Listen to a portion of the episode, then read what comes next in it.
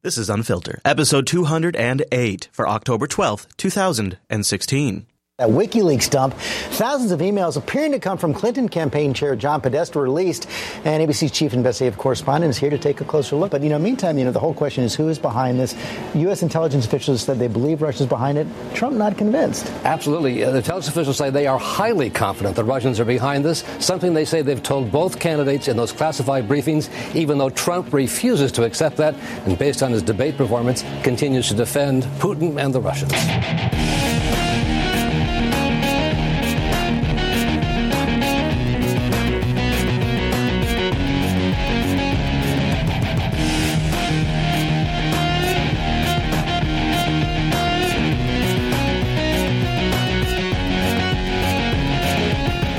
You, know, Chris, this is a very historic. You know, we've been doing historic times. You know, don't waste it. But this episode, episode two hundred eight, is very historic. Why is it historic?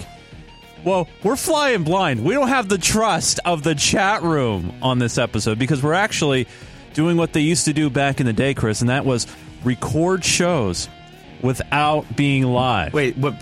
What? Who's gonna bang suggest titles?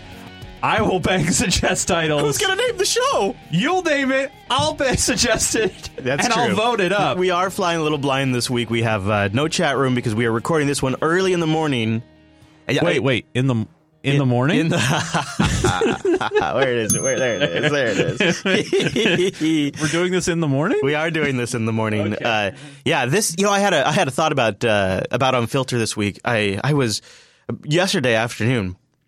I was like, man, I am feeling the kind of worn out I used to feel back when I had a full time job and I was podcasting on the side. Oh, yeah. you know, just like I've- basically I've been working there. Yeah. working two jobs. And I'm Yeah. like, why am I feeling like I'm working two jobs? And it hit me.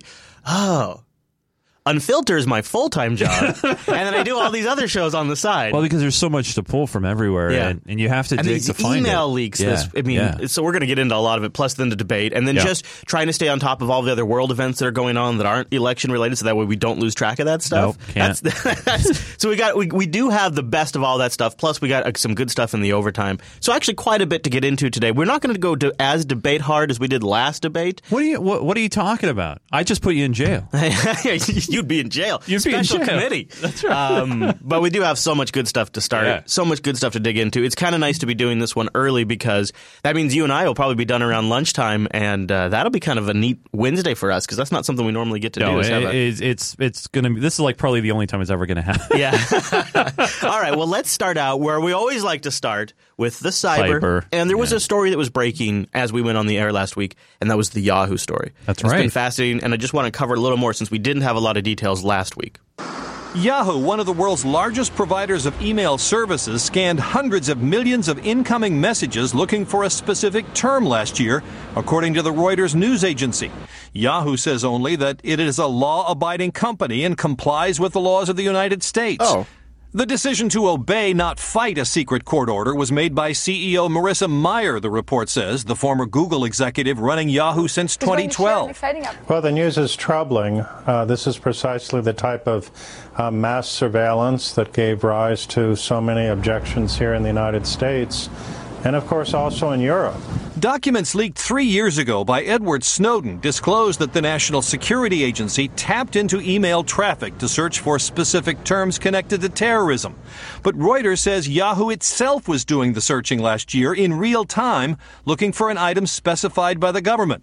The company would have to do that search, experts say, after Yahoo began encrypting email traffic last year, hmm. making it impossible for the government to read. Hmm. The idea that Yahoo scans email isn't new. It Oh. routinely looks for terms in emails that can be used to tailor ads to users. The website spells it out. Yahoo analyzes and stores content from incoming and outgoing email.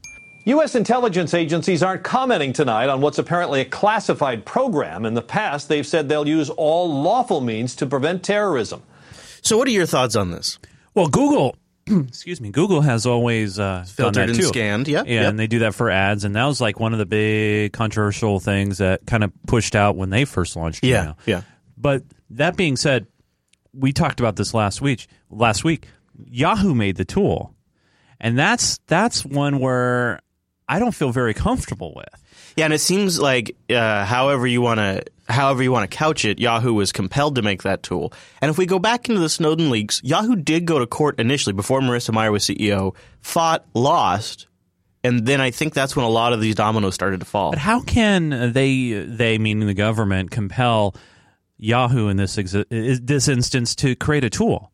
And we had the same scenario pop up with the Apple and the phone encryption, where the government wanted Apple to make this special tool for them so they can look into the terrorist cell phones.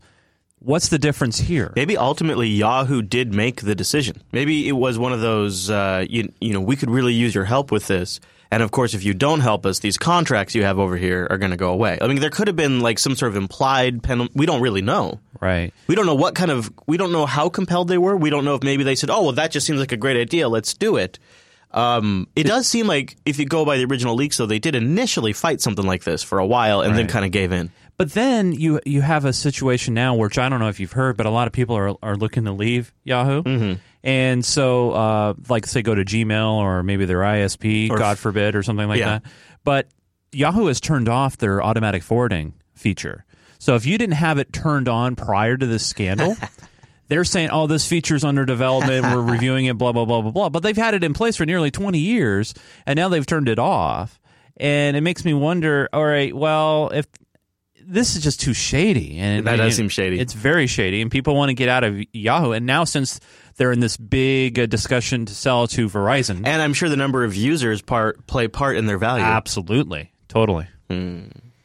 Another story that was breaking uh, as we were getting off the air. I can't remember exactly the timing on this one, but it was another NSA contractor, the Booz Hamilton contractor. right, yeah. We might have got a little bit in the show. Here's additional info on that. The FBI has arrested a national security agency contractor who Oh. allegedly stole highly classified computer codes developed to hack into the networks of foreign governments. For more on this story, let's Computer codes. Oh. Is that is that is that journalist speak for uh, like a software code, like the actual like source code, or Maybe I mean, it's or is that encryption? I, I, I I think it's I think it's journalists for software, like the actual source code. right? The FBI has arrested a national security agency contractor who allegedly stole highly classified computer codes developed to hack into the networks of foreign governments. For more on this story, let's cross live to our correspondent in the States. Caleb Maupin joins us on the line. Caleb, could this be perhaps a new Snowden we're talking about? So this is uh, this Caleb guy here. This is RT's new uh, hotshot cyber guy, and uh, I've seen him in a few interviews. He's not bad. He's not bad. All right. And uh, I like you notice the lower third there. They're pitching this as Snowden 2.0. Nice, uh, nice But he's but he's not. He's not because I mean, first off, this guy and uh, I've done some research on this guy. First off, he was pretty much a I call him a data hoarder. He, yeah, that's a good way to put it. Yep. yeah, he was just he Yeah. was like, "Ooh, I can have this," and I and I want it in my personal collection. But he wasn't trying to sneak it out. Those are the guys like with the best like Plex databases too. Oh, I know. You're so right. Yeah, That's totally who it was. of legitimate uh, uh, Obviously, public domain backed up, content. uh, yeah, yeah, et yeah, yeah, yeah, yeah. Well, the FBI did announce that they have arrested Hal Martin. Now, this is a 51 year old Navy veteran. His full name is Harold T. Martin III. And he's accused of leaking the malware program used by the National Security Agency to penetrate the computer systems of Iran, Russia, and China. Now, we've been hearing a lot of noise from U.S. officials lately about foreign hackers, but it's interesting. It seems that what Martin is accused of doing is, is basically stealing the codes used by the U.S. government to penetrate and hack the, the computer systems of, of foreign countries. Um, now, at this time, a lot of voices across the United States are comparing Martin to Edward Snowden, the NSA whistleblower, um, and they're actually pointing out that they were both employed by the same consulting firm. Now, very little information about the case has been released, but we are expecting the U.S. Department of Justice to formally bring charges against Martin at some point in the near future. Uh, what about what about charges against uh, Booz Amel, Booz Allen Amel Hamilton? Geez, if I can say it. I mean, what about they, they talk about blowing uh, this thing over and over again? Right. Although it's kind of Maybe they have a really long-term contract with the federal government that allows them point, you know, percentage of people going rogue. Here's what feels weird about this story to me. All right. So they caught him before anything really leaked or anything got published. Yet we still have just enough information to know essentially anything that we would have gleaned anyways. So because if if he would have say he would have handed this stuff over to journalists, they would have said, well, it's stuff, it's computer codes to go after Russia, China, Right. Which is exactly the same information we got, even though there wasn't a release. And It's- we've already known about this that they've been going after these countries for a while now. Is there is there just some sort of is this some sort of messaging? It feels like it's the timing since all of this attribution to Russia is going on with the hacks. Oh, it definitely feels that way, especially when they call it, you know, Snowden 2.0, and it's Yeah. not just Russia doing this, or Russia No. Today doing this. I mean, No, everybody, doing this. every- well, and everybody reported on it for a little bit. Yeah. So it's not like it was just an RT story, but it, it, it doesn't mean that there's not a, a bigger motive behind it. It. These kinds of things probably happen all the time and never get reported on. Yeah. Why would the NSA want? The, why would I mean? A lot. I could. It seems like this was almost an, an essentially an internal matter that didn't really have to go that public. yeah, no, they I could think, have kept it a quieter I, story. I really think because of the election. I mean, maybe I am stretching a bit, but maybe because of the election and because of the fact that, oh, you know, there's been increasing pressure on Obama to pardon Snowden. To maybe just throw the warning shot out there. Hey, we're going to call this Snowden 2.0. We're going to throw the book at this guy. We're going to show that you know he is trying to leak uh, secrets of the American government. yeah, you're And right. It's also the timing around the pardon thing is interesting too. yeah, yeah. and it's Booz A- Allen Hamilton again. Again, yeah, There's a lot of. I, I would like to hear the audience's thoughts on it. Could be nothing. yeah. But it does seem like a lot. I mean, there's so many of these guys out there and gals. And that- they're very very specific to mention Booz Allen, and that's the other thing too. It's like, would you really want to? Uh, no one's going after them, saying, "Wow, man, you guys aren't really checking out your contractors very well." Yeah, it, seems, it feels like it's branding in a sense. Or yeah, something. yeah. yeah. Uh, so let's talk about that uh, attribution thing because we we have our most quote unquote official attribution yet, uh, and it's it's the it's the, probably the most aggressive language the U.S. government has used to say, yeah, Russia actually hacked. The details are a little weak, but they're the positioning's stronger. Developing news on the recent email hacks of U.S. officials and other organizations, the U.S. government is now officially blaming Russia. RT correspondent Caleb Maupin is live in our New York studio with what the latest developments are. Caleb, what is the latest? Well, we now have a statement, a joint statement from the National Director of Intelligence and the U.S. Department of Homeland Security. Okay. And this statement points the finger at Russia for the recent hacking and leaking of emails. Now, the statement doesn't really. Now I'm going to stop right here because All right. when I saw this headline, my first genuine reaction was finally because we've been we've been on this we've had to come on this show And, and it's always been the Hillary campaign. It's always been Yeah. them pushing the We- it's narrative. always- we've always had to say, look, it's the Clinton campaign saying this. Nobody in the government has officially pointed the fingers. We're not Right. trying to defend Russia, but look, there's been no official attribution. Right. What you're being told is crap so far. Yep. And so when I heard this headline, I thought, finally, we'll have the official attribution, so we can finally stop saying that in the show. After watching this clip, I don't. I'm gonna. I'll play it back just a bit. I. I don't think we have. Director of Intelligence and the U.S. Department of Homeland Security.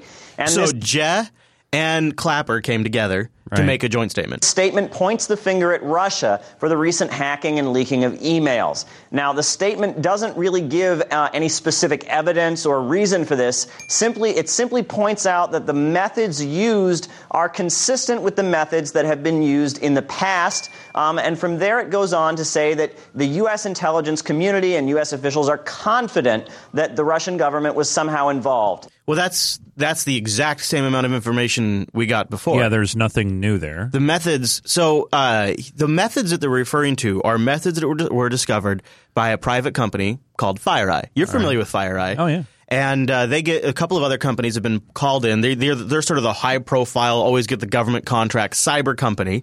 They they also in the in the security community are sort of famous for suing and uh, muffling a, a security researcher who discovered vulnerabilities in FireEye's own tools. And instead of FireEye, fi- FireEye fixing the problem in 2015, they just went after the security researcher and shut him up and sued him. Wow. Yeah, real solid company. Yeah, yeah. And uh, so their their cyber expert, because remember this is the cyber segment. She comes on to one of CNN's like worldwide shows, Okay, and yeah. uh, they actually ask the specifics. So I'll play this for you. This is from a FireEye representative. Which the reason why that matters is that's the evidence that Clapper and Jeh were citing in their joint statement when they said that there are markers and some of the same methods and means were used. That statement and that op- that evidence, quote unquote, was provided to them by FireEye. So that's why we're now going to listen to a FireEye representative directly. Let's dig deeper here. I want to bring in Laura Galante. She is a cybersecurity expert from the cybersecurity firm FireEye, and she joins us now live. And Laura, welcome to the program. Um, the Russian foreign minister has told Christiane Amanpour that the hacking accusations are ridiculous. According to your group, FireEye, is Russia behind the breach? We've seen a variety of different forensic artifacts. So not a yes. Perfect opportunity to say yes, right? If you should Right, have you- just said you yes. could have just said yes. So she's going to tell you about forensic artifacts. Remember, she's talking about computers here. Forensic artifacts. We've seen a variety of different forensic artifacts that show that the groups behind the DNC hack and the variety of other activities and leaks that occurred over the summer and into the fall are the work of Russian sponsored groups. Okay, so this is the director of threat intelligence of FireEye saying that they have seen tools or whatever that Artifacts. are artifacts, whatever. I guess the artifacts would be like probably log entries, uh, IP addresses, modified times of the binaries left on machines, uh, the language of the machine that those binaries were built on. Right. Um, those kinds of things would I would I if I'm being generous, I'd say those are forensic artifacts. Having done a little bit of uh, computer forensics myself and having done plenty of penetration testing, I guess I would say that would, could be defined as uh, as artifacts. So let's let's we'll just kind of debunk or or, or um, define or sort of restate some of this stuff just because I really want to be clear about this because this is a super important matter. And I've gotten some emails of people like, God, you guys are so pro Russia. It's not that we're pro Russia, it's we're pro facts. That's all. Yeah. A variety of different forensic artifacts that show that the groups behind the DNC hack and the variety of other activities and leaks that occurred over the summer and into the fall are the work of Russian sponsored groups. We've been profiling these groups for years, so the groups themselves and the infrastructure and backing behind them is something that we've tracked and profiled. So here's my other problem. So that's actually go ahead because I, I think that's not necessarily a bad thing if they I have agree. this profile Exactly. and and they say Sure. yeah this fits the profile Right. Right. nothing so wrong with that I agree. Here's my problem with it. all right So the the the issue is it's essentially saying, well, trust me. That's true It's the the and, and I and I don't have a huge huge problem with that except for we are talking about a matter of world politics here. Right. We are we are going after another world power and we're using the word of a private company. So the United States government is using the word of a private company whose simple answer is, "Well, trust me."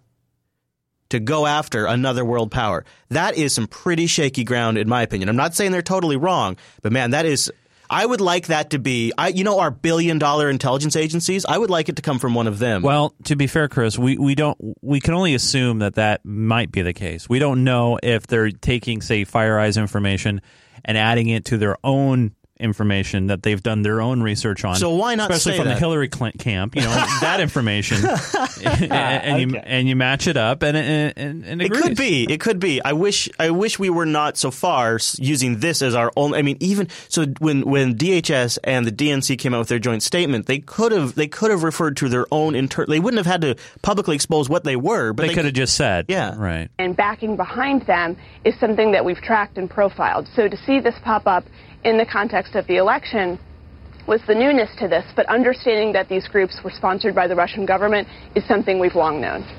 So again, that's not proof. That's just saying, well, we know it to be true. right Top Secret Lavrov told Amanpour, quote, we have not seen a single fact, a single proof, unquote. Could you please describe the evidence you've uncovered?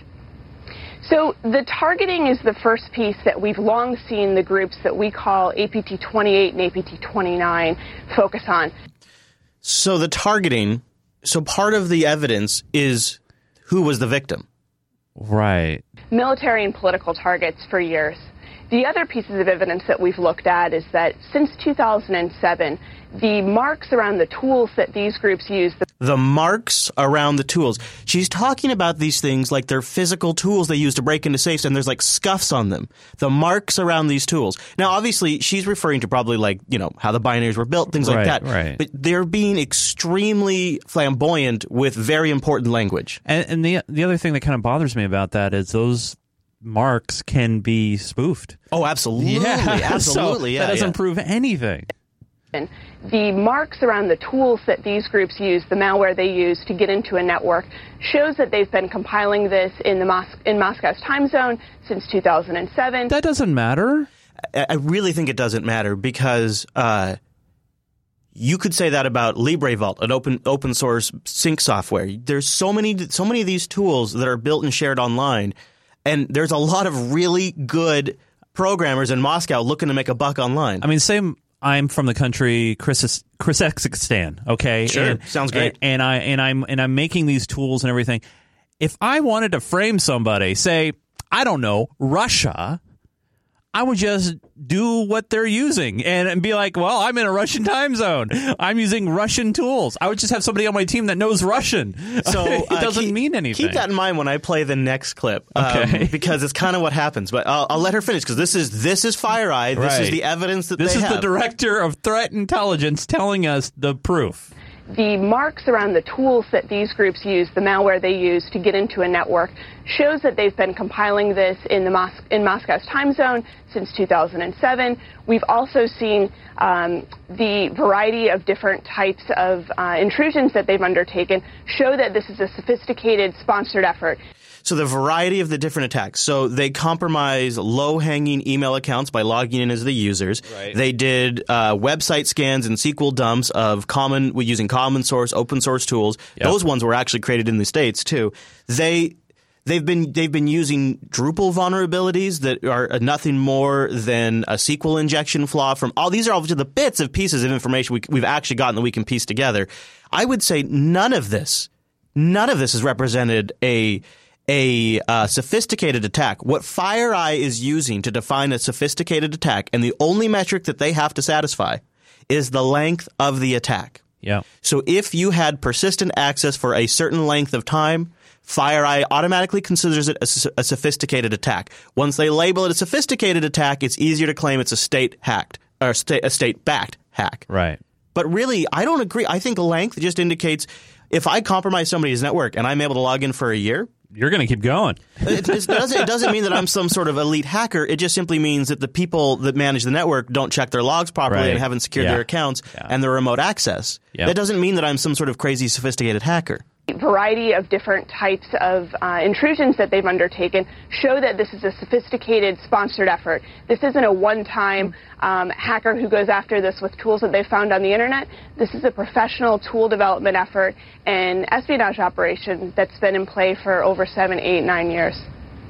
So you're calling this a sophisticated, sponsored effort. So when you say Russia is behind the hack, targeting Democratic Party organizations, are we talking about Russian intelligence, military intelligence? These are state-run actors? She actually hasn't given a direct, clear answer to any No, she these. hasn't. Well, that's a great question. Who's actually sponsoring this activity, and where does the authorization come to go after specific types of targets? This is how FireEye covers their ass in all of this. So they go in with the hugest, plushest couch ever when they sell a contract to the United States government to figure out who did this. They have this line that backs them out of any fault of attribution. This is very hard to glean, and it's probably why you know one of the reasons why um, you know we haven't on the network side been able to you know draw all of the different data points that would show exactly who ordered this or, or who's authorized it. Um, but that's sort of the brilliance of doing activity in cyberspace is that you're able to cause an effect, to have an influence, and still be able to deny um, who's behind it and create doubt about who's actually sponsored this. It also means you can create doubt on the other end when you do attribution. So everything she's saying that's a benefit for the attackers is also a benefit for the companies that make billions of dollars on Yeah. attribution. Mm-hmm. Yeah. Mm-hmm. Yeah, Chase. Follow yeah. the money. I uh, there is a you know what I I had I think I had slated it for the overtime, but it fits so perfectly in here that I almost want to just play it right now. Uh, here it is, right here. This is this is sort of this is this is we're going to do an extended cyber. Here we go. 20 states have so far reported attempted break ins of their election systems. The FBI, suspecting a cyber attack on the U.S. elections may be underway, sent out an alert warning flagging the specific IP addresses used in two of those attacks. So he starts with 22 attacks. Now we're down to two attacks, and again we're just using IP addresses, not to not to instill fear. But I got to give him credit. Like a good journalist, guess what he does? He goes to those IP addresses. Yeah. Let's see what's at these IP addresses. We're finally going to track down these attackers. In Arizona and Illinois, a security firm called Threat Connect then found the next clue. Uh, we found that Oh, actually, okay, it was Threat Connect. That's right. So Threat Connect's one of the other companies involved, way lower tier than FireEye. six of the eight IP addresses used in the attacks were owned by a company called King Servers uh, based in Russia. We decided to follow that trail back to Russia, to the remote, rundown city of Biysk. This small Siberian industrial city is not where one might expect an attack against the United States elections might be launched from. And what we found here the one person involved identified so far, he wasn't exactly what we were expecting either. So they've they're, they're, they're, they they've tracked it down. They think they've got the guy, and this is why this is why attribution sucks. This is why you can't claim it's the Russians. And I actually think this is proof that it could have just been anybody right here. Vladimir Fomenko runs King servers and admits his servers were used for the hacks. So this guy runs a hosting company. Yeah. He's not the hacker. No. He's not an attacker. He runs the hosting company, King Servers, that somebody created an account at to launch the attacks from. That could have been anybody from the. It doesn't have Right. to be. Yeah. Oh. But in the two room apartment that is his office, Fomenko says he doesn't know who was involved in the hacks because he rents server space anonymously. In our business these days, people don't ask a new client what he's doing, he says. It's like if somebody buys an umbrella at a store and then uses it to hit someone. Is the seller responsible for that? They sell mostly to porn sites, is my understanding. Yeah. It's it's it's it's like it's it's where a lot of porn sites host because this guy doesn't ask questions and he allows people to create anonymous accounts. Leading Russian investigative journalist Andrei Soldatov believes a campaign is underway with orders coming from on high. So because it's a server in Russia, ergo it's Putin's fault. That's where this is coming from, from the heart of the Kremlin? Yeah. From Putin's office? Yeah, because. But why target, as many alleged Russian hacks have so far, Hillary Clinton? Soldatov believes it's Putin's revenge for intense protests against him when Clinton was Secretary of State. Let's be clear here. The hacks are not Russian hacks. The first DNC emails leak came from a guy who died in the street after somebody killed him for leaking the emails. A guy that was a Bernie Sanders supporter died in the street. There's no Russians involved here. All of these are probably people who are trying to stop Hillary. In fact, the judge often has a theory. To, you know, I mean, the media is going to tell you it's Russia, Russia, Russia, Russia. They, there were servers in Russia. They were free. and the- by the way, the clip goes on to say that they were anonymously purchased servers. Of course they were, yeah. But I we go we got to go back to the judge. So instead of me saying it for the umpth time, let's let the judge say it for the second time. We're bringing in uh, Judge Andrew Napolitano to talk about all sorts of things. Judge, you know All sorts uh, of Bill things. Binney, William Binney, former NSA official, the architect of the NSA surveillance program. Yes. He says that the person, I guess it's not the judge; it's Bill Binney. as it turns out, despite what the DNC and uh, Democrats are saying, it was not Russia that hacked the DNC.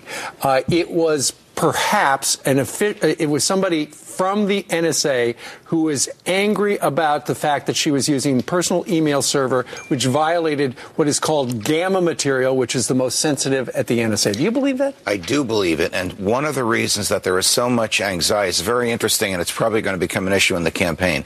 One of the reasons there is so much anxiety about Mrs. Clinton from the intelligence community is the belief that some of the materials that she handled with such extreme carelessness, I'm using Jim Comey's mm-hmm. phrase, in my opinion, it was criminal, but in the uh, FBI director's opinion, it was extreme carelessness, contained the names of American mm-hmm. undercover intelligence agents, some of whom are no longer with us. This is the belief of a lot of people in the intelligence community.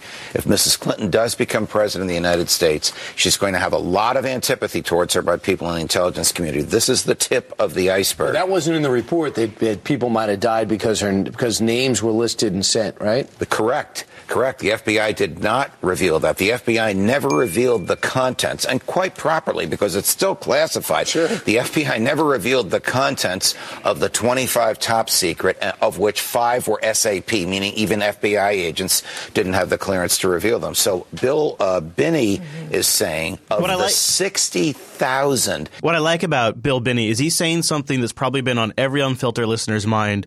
Well, wait a minute. If the NSA is just sucking all this stuff up, Right. don't they have all of Hillary's emails?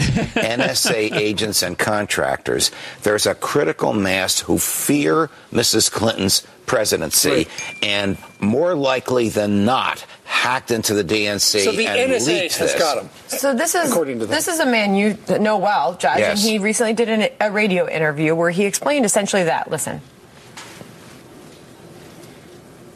If you had to just uh, estimate here as an analyst who your best guess uh, who, who what would be your best guess uh, for who the hacker is who Guccifer 2 is? In this situation, I was thinking about uh, how many other people had this this data and hacked into the DNC, well as hacking into uh, Hillary's uh, server at home. I go back to a statement made by uh, Director Mueller of the FBI back in uh, 30th of March of 2011, and he said uh, he got together with the Department of Defense and they created a technology database uh, where uh, he, as a member of the FBI, could go in with one query and get all past emails and all future ones as they came in on a person. Now, what he's talking about is going into the NSA database. Oh. So that means that NSA and, the, and, and a number of other agencies in the U.S. government also have those emails. So, Bill uh, or Williams' uh, supposition essentially is they looked in the database. They looked what she was sending around on her private email server, and they got upset. And they're like, these, some of these names of these agents are dead. Right. So what he's saying is there's this NSA database, and Right. unbeknownst to us, because there's no oversight, the FBI, the CIA has access to it. Comey could have looked at Hillary's email if they had him, but then he'd open a whole can of worms. Right. Think about this. This is Yeah. a, this is an, this is a really interesting clip here. Then, then he would be revealing that the NSA, in fact, does have everybody's emails, And- which and a lot supposed of to us, be a secret. right? Which a lot of us believe. Which Bill Binney, a former NSA official who developed the software that the NSA uses, says they have, but which the NSA has never officially acknowledged. There would also be serious criminal violations if the FBI had unfettered access to the NSA material. The FBI has to ask for it or get a search warrant for it. Did they ask? Did they get a search warrant for Mrs. Clinton's materials? Answer no. This guy, this guy who's about to talk, this uh, this guy on the couch is such a loaf of Wonder Bread. Listen to the dumb question, and I love how the judge totally is like, "You're wrong." Well, it's unthinkable to think that they, if they, they could be the source of the leaked emails that cost Debbie Wasserman Schultz her job. I would, I can't imagine the NSA feeding Julian Assange this information. Could you? Yes, and that's exactly. You exactly. think they would actually well, use that's that ex- that, outlaw, that warlike- that warlike is exact. That is exactly what Bill Binney is saying. And and We with would never do that. Well, It's not we. It's a guy. It's it's, It's in- American. This is not official federal government policy. This is the behavior. One of these sixty thousand was Edward Snowden. So it's the behavior of some of these sixty thousand people. Some are military. Some are civilian employees of the government. Some are outside contractors. That many of them have access to and they all have different levels of, of security clearance. It's an interesting Wow. theory. I think. Yeah, no, it's not a bad theory. Yeah, I, I, I, I, I don't know that there's any. There's, I think that I feel like there's just as much evidence to support that as there's the Russian hacks, and that is not much, but it is an interesting idea. I'll just use a tool, Chris, that I found in Russia that I'll just use in Russia. I feel like it has a little more authority behind it because it is coming from a former NSA employee, Yeah. Bill Binney. So it does feel like that's there's something to that. There is a little something there. Hey Chase, that was a long, long cyber. So before we get into like all the world events and uh, the, the terrorism and the debates, let's let's shake it off with a little mention of our Patreon over at patreon.com/slash unfilter. Five hundred and thirteen of you. Yeah. Thank you so much for keeping the show on the air. awesome.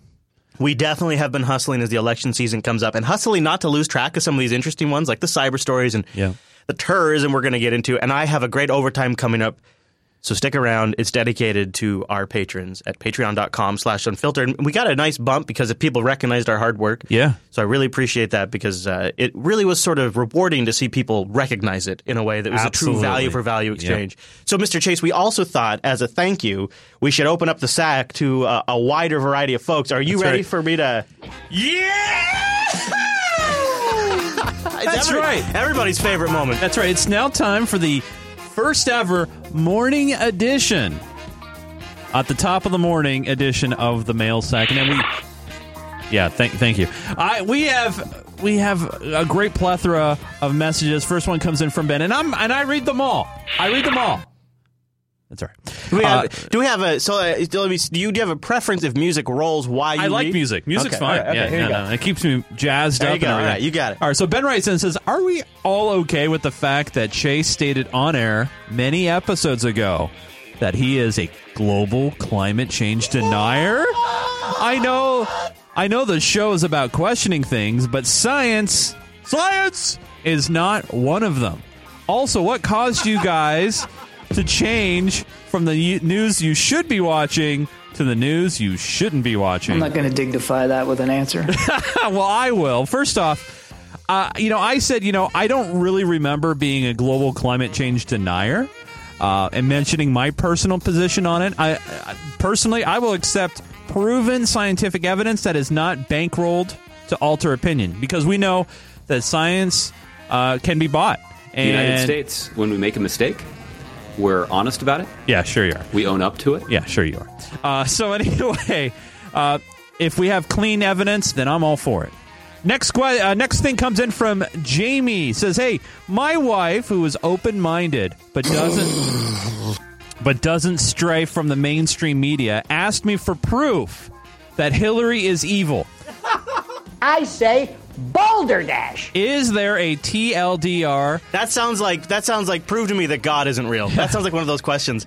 Uh, Is there a TLDR that can list out some of the smoking guns Wouldn't- with we links should to do a documentation and proof? We should do a special. She believes, I believe it, but I haven't been able to persuade her. You know, I'm guessing honestly- WikiLeaks have made this suddenly easier. check this week's show notes. All right. Check the links for the last few episodes and just go cherry pick the ones you like. Um, I try to always put multiple sources in there and uh, try to always uh, source from ones that people aren't going to immediately shoot down. All these, there are all kinds of good stuff in there.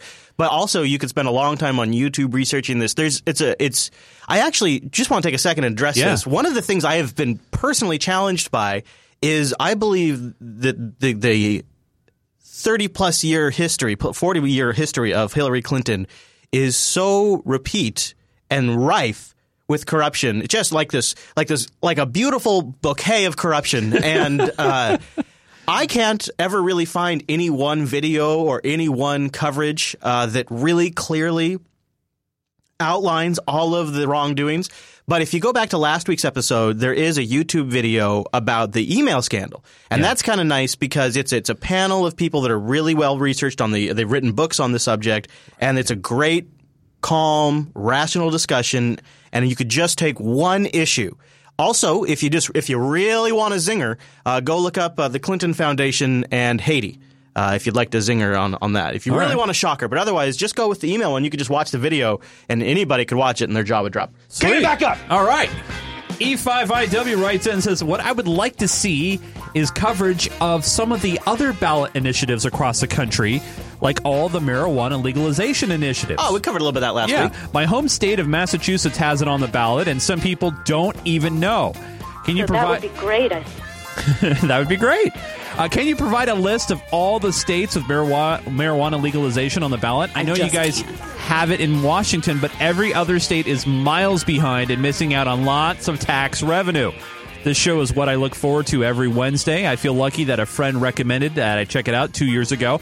Thanks for everything you and Chris do. Keep up the great work. I would say we do cover it, so keep keep tuned in. Um, but I don't know if it's really worth us going out of our way to round up something that you could just do a two second Google search for. Right, right. I mean, but uh, if there's something significant, significant you know, yeah. big- if, if there's good if there's good news morning. to dig into or something historical happening, there's a pretty good count, ch- uh, good good chance we're going to catch it, Yeah. and very likely when uh, when election night comes, it'll be one of the things we're Oh, we'll about. be tracking So, it yeah. for sure. There you go. Uh, Z Vidrex writes in says, "Growing up, I've always kind of known that there has been some weird stuff going on in the world, and looking online to see what's up has always been a passion of mine." These days, going through thousands of sources and unfilter the propaganda BS is getting time consuming, especially now that I'm a college student and don't have much time on my hands.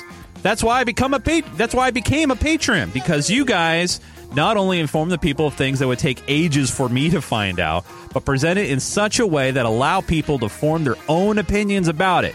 This is such a great service, and that's why I decided to chip in. I love you guys. That That's was how we go. Uh, th- th- Mr. Z. that's how we roll. nice. Right. Is that the whole batch? No, there's more. Oh my, this is getting long. There's a couple more. Okay, all right, okay, all right, okay. Go. Yeah. Josh writes it. Hey guys, love it when you do the five dollar sack. Yeah, so do we. yeah, Chris loves it. Wanted to get your thoughts on the U.S. finally formally accusing Russia of hacking the DNC. Well, if you were listening earlier, we gave us uh, we gave you our opinions.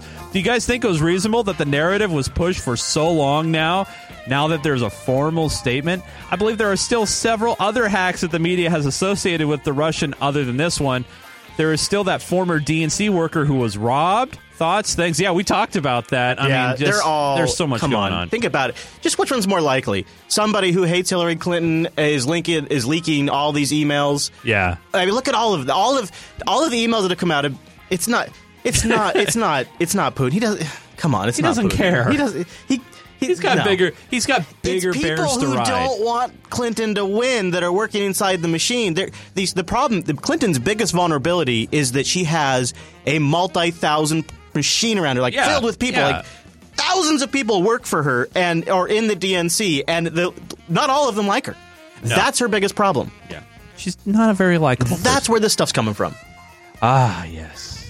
Hey, Russell writes and says, "Hey, Chase and Chris, if you had to move to any country in the world, which one would you Name choose? a world leader. and Name a world leader.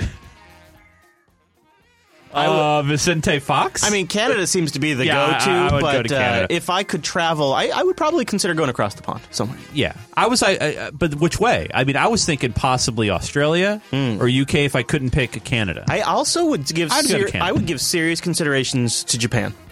Japan's nice. The only problem is when you're tall like me, I hit you. You'd hit your head on everything. Mm, they'd love it though. Is there any more, or do I have to? hit it? Last one. Oh one my more. God! Go! Robin writes and say, checked out the breakdown on why Trump suits never quite seem to fit. Found it an amusing moment of levity after the debate on Sunday. He gave us a link to a Jezebel article about Trump's suits. Okay.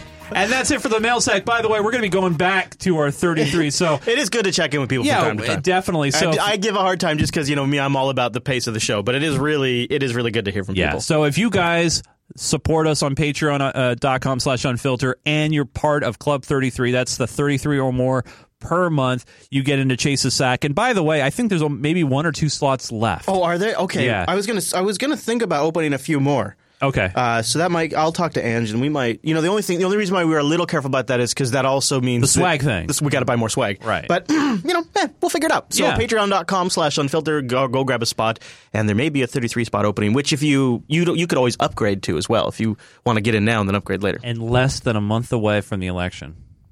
Jeez, man, that's good. I think we're gonna have to do that live. We're gonna do that live. Uh, also, before we get to the debate stuff, uh, let's do a little terrorism stuff. Terror watch. And uh, but just to warm you up, because if you got Hillary on the mind after we were just talking about email leaks, let's start with a terrorism story that's related to email leaks. We'll bring it all together in a big news kumbaya. New revelations today in the latest leaked Hillary Clinton emails released by WikiLeaks. In a private email exchange between Clinton and campaign manager John Podesta back in 2014, Clinton acknowledges Saudi Arabia and Qatar were providing financial and logistical support What? to the Islamic State. Whoa. What? So, what does this mean for future relations between? It means that the very people that are financing uh, Hillary via the Clinton Foundation are also the people that are financing ISIS. That's what it means. Wow. So that was that was one of the more interesting releva- rele- revelations that came out in the latest WikiLeaks emails. Uh, I, I want to jump ahead though. They had an interesting take here. I'll see if it's worth playing. U.S. pressure.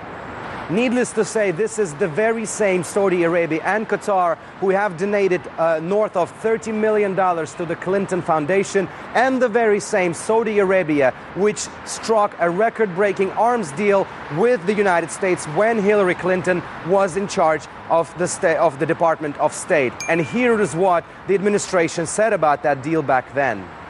I'm happy to uh, say that we have accomplished all the hard work necessary uh, to complete this package.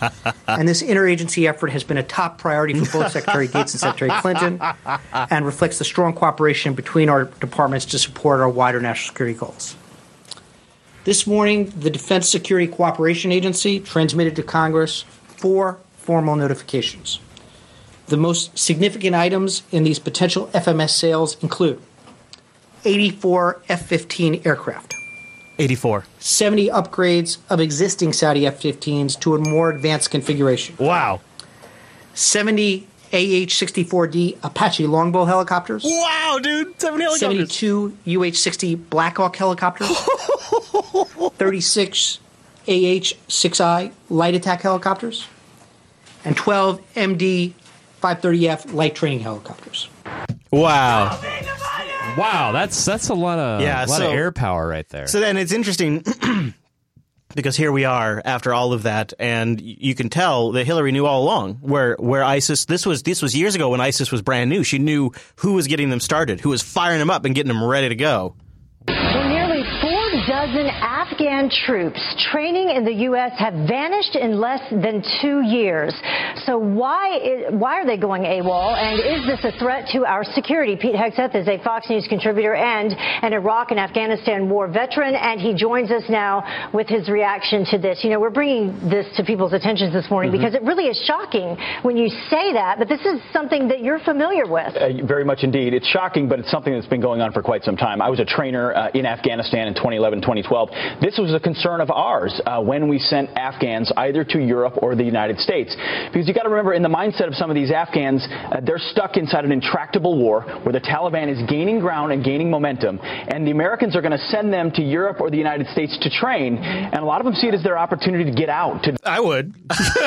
well, I mean, all right, uh, I'm out of here. I'm I'm I'm good. Thanks. I'm not going back. Thanks a lot. No way am I going back. But that's not really the interesting world news. Uh, this let's start with what's what the hell's going on between the U.S. and Russia because it is it is up, turned up to eleven. Vladimir Putin moving nuclear capable missiles to the border with Poland and Lithuania. Oh. Military maneuver that may violate international treaties, Oh. Putin sees it as a show of strength on NATO's doorstep as Washington and Moscow head toward the brink of a new Cold War. We Yeah, run the, brink. risk of having an accelerated relationship that's nothing but potentially bad with Russia if we don't very aggressively address this. That guy's nickname, by the way, was Spider. And aggressive. Putin's nuclear brinkmanship comes as U.S. intelligence agencies publicly name Russia for launching cyber attacks on U.S. political groups, finding, quote, based on the scope and sensitivity of these efforts, that only Russia's senior most officials could have authorized these activities. I love it. I love how that that well that that makes sense. That- Seals the deal, Chase. That's it. Shut On up, Monday, Chuck. We're done. WikiLeaks, which the U.S. has linked to Russia, released new emails from Hillary Clinton's campaign chair as fears grow of Russia's interference in next month's election. Oh. Since the collapse of a U.S. ceasefire deal in Syria and Putin's fresh assault on Aleppo, there are new signs Russia is further ramping up its military operation in Syria to help prop up Syrian President Assad. Oh, okay, okay. So let's stop there. Let's start breaking some of this down because that's all that's all good, juicy, juicy stuff. All right. We got we got it we got it supporting Assad, Russia ramping up their military, and then of course there is the U.S. considering mil- military strikes against Assad's troops directly. Washington is considering military strikes against Syria's government, according to media reports citing U.S. government sources.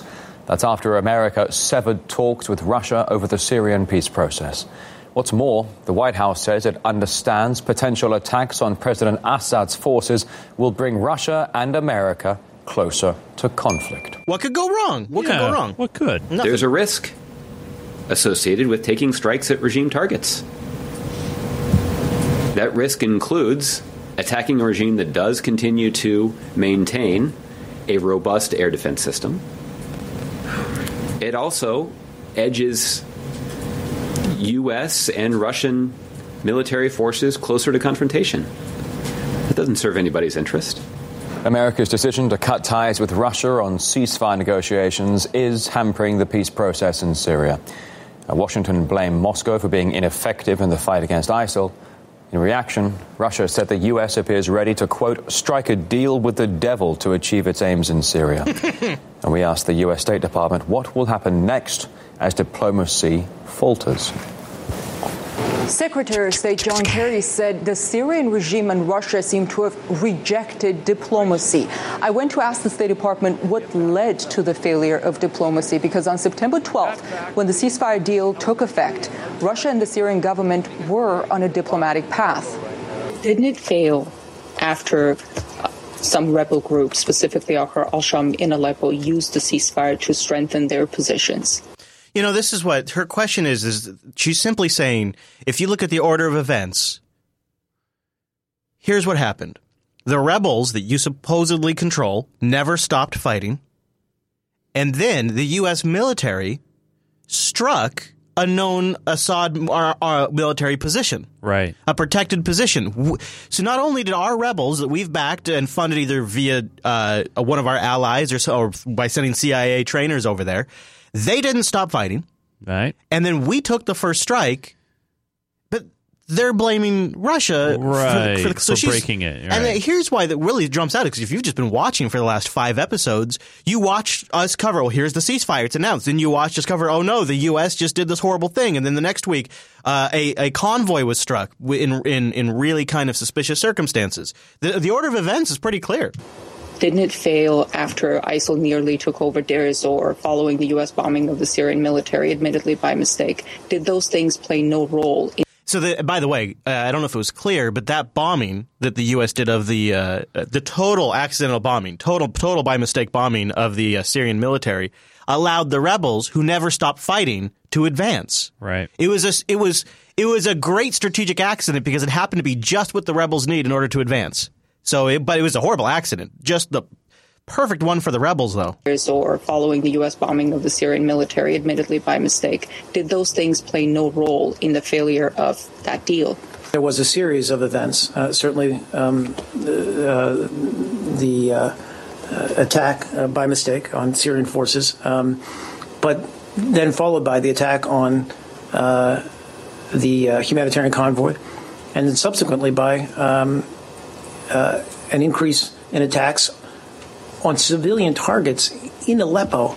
Look, we can talk all about the fact that some rebel groups or some uh, opposition groups may have uh, used the pause to resupply.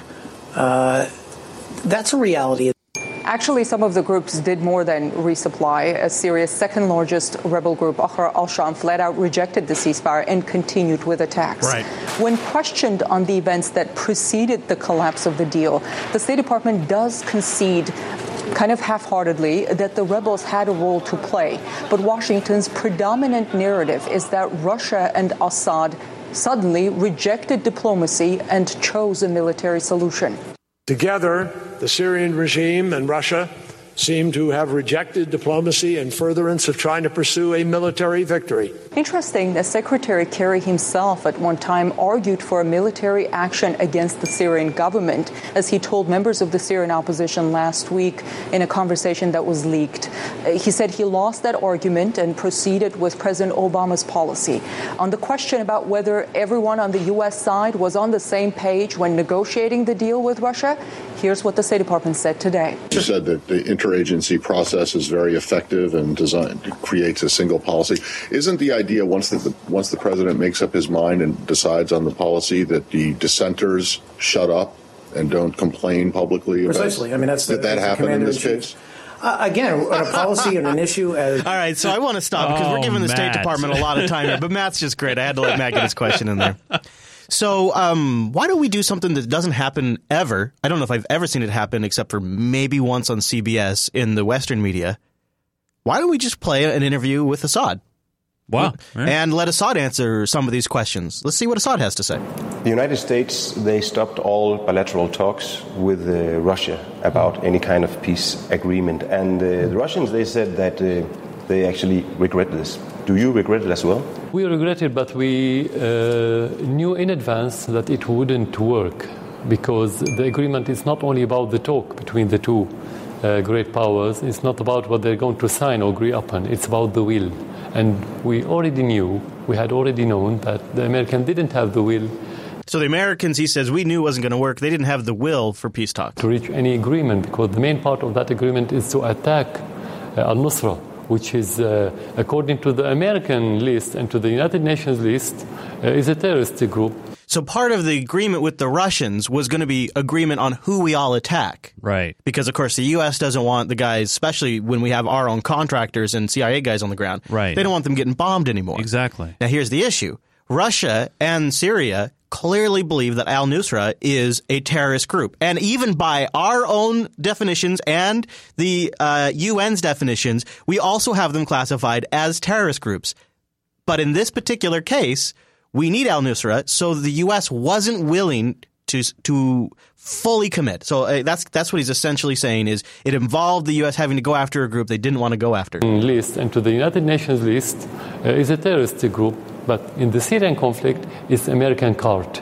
Without the Al-Nusra, the American cannot uh, have any real, uh, let's say, in concrete and effective card in the Syrian arena. That's why we regret it, but we already knew that it wouldn't happen.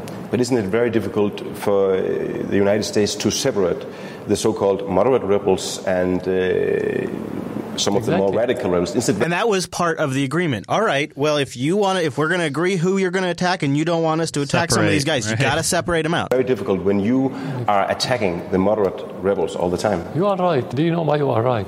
And remember, do you remember we talked about the the fact that mo- the the moderate rebel thing was a total myth like a year ago? Yeah. it's been a It's- long it's been a while. And we actually, I remember we had a specific episode where we sort of just tore the whole myth apart with using different clips and showed how they were infighting. Um, and then it just recently cropped back up in uh, as part of these final peace talks. The, the the moderates, the moderates again. And I thought we'd I thought we'd all agreed there is no such thing as a moderate. All the time. You are right. Do you know why you are right? Do you know the, the unicorn animal that, uh, like horse, has uh, long Do you know of the unicorn animal? uh, horn? Has a It's horn? myth. And the moderate opposition is myth. It's real. That's why you, can, you cannot separate something that doesn't exist from some- something that exists. All of them have the same grassroots. The same grassroots used to be, or used to be called, uh, Free Syrian Army, four years ago, five years ago. Then it became uh, Al Nusra. Then it became ISIS. So the same grassroots move from organiza- from uh, group to another group. That's why they cannot separate it, and they don't want. If they if this is reality, not a myth, they don't want, but they cannot. So either they can't do it or they don't want to do it. Why It doesn't you, exist. But why did you ask them to do it if it's not possible? Because they insisted that they are, they, there, there is a moderate opposition. And the Russian told them, okay, if there is a moderate opposition, please separate them, those moderates from the extremists. Called their bluff. And it didn't work because they don't exist. That's why. Wow. It seems like a totally reasonable and realistic position to me. But God forbid you, Chris, playing that clip on this show. That means you are a supporter. I support the horrible dictator Assad. I support him, Chase. And his Just- chemical weapons. Yeah. yes, exactly. Now, that doesn't mean that uh, that the U.S. stands in this quote unquote brink of a Cold War, which I don't agree with anymore. Uh, it doesn't mean it's not having real world impacts on Russia's politics. President Putin's uh, today announced that uh, he's cancelling his forthcoming trip next week to France in a developing spat between the two countries. This is what the Russian president's press secretary said a bit earlier about it. Awkward. Vladimir Putin indicated from the very beginning that he's going to meet his French counterpart only when Francois Hollande is comfortable to do so. So we'll wait until this moment arrives, and the Russian president will once again decide whether to visit France if it's on the agenda. All right, RT's Daniel Hawkins down there near close by the uh, Kremlin. Take us through how this is all uh, kicked off this morning. How's this rift developed? Well, rising tensions, uh, Kevin, between France and Russia over Syria on the Oh. back of rising tensions also with Russia and Washington, but that's a slightly Oh. different uh, story. Putin was due to visit Paris uh, on an official visit. He was going to go there. They were going to have a big visit, talk about big uh, trade stuff, and Right. then uh, France called him up. France says, uh, Russia commits war crimes. After Kerry calls up and says, Will you please accuse Russia of war crimes with us? so France says, Russia commits war crimes.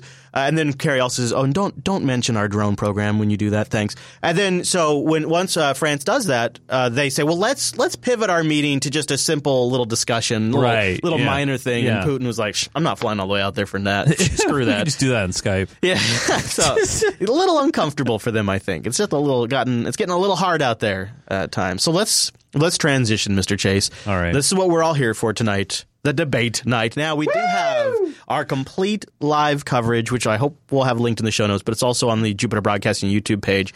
And I got a couple of comments. A couple of people told me, "Hey, I watched it, even though I watched the debate live, and I still really enjoyed it." So that was nice. Um, we had uh, listener Robin, uh, patron, stop by in studio Oh, and uh, do live coverage with me, and uh, Mr. Michael Dominick skyped in. So let's uh, let's talk about what I think was one of the most awkward moments. It it started with a whimper, and that is the two candidates walk out on stage. Right. Donald Trump seems a little low, little low energy, but then they don't shake hands. They, in fact, he just kind of saunders off. She walks over to her chair. No handshaking, which is actually kind of historical. Did you catch it? Yeah, oh, I caught it. Yeah, it was I, awkward a little bit. It was like weird. He almost went right into caged animal mode. So that I thought was sort of uh, an interesting start to what ended up being an obviously pretty pretty aggressive debate. I'm not going to play a bunch of clips, but I did want to play a couple, and I thought we'd start with MSNBC's take of who won. Oh, because I think it's actually surprisingly the most honest take in the media. It, it, Fox obviously said Trump won, but pretty much.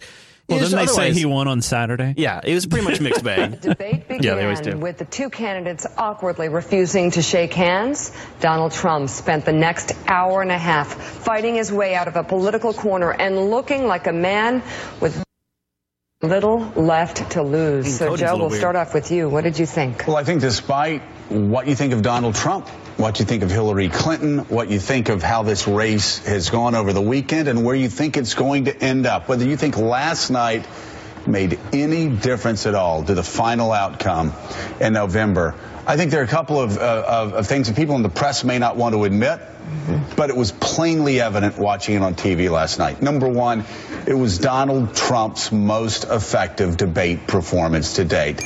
There's not a close second.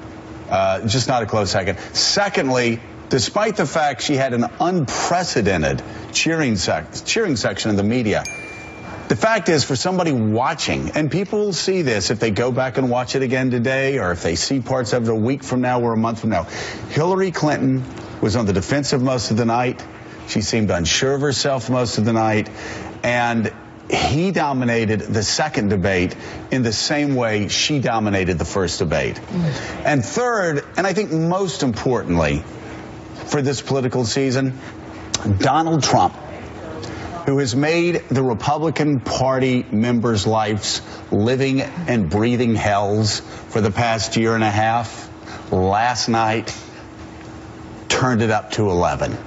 And all of those people that jumped ship about halfway through the debate we were looking at their TV saying, oh, shoot. Because, because, hmm.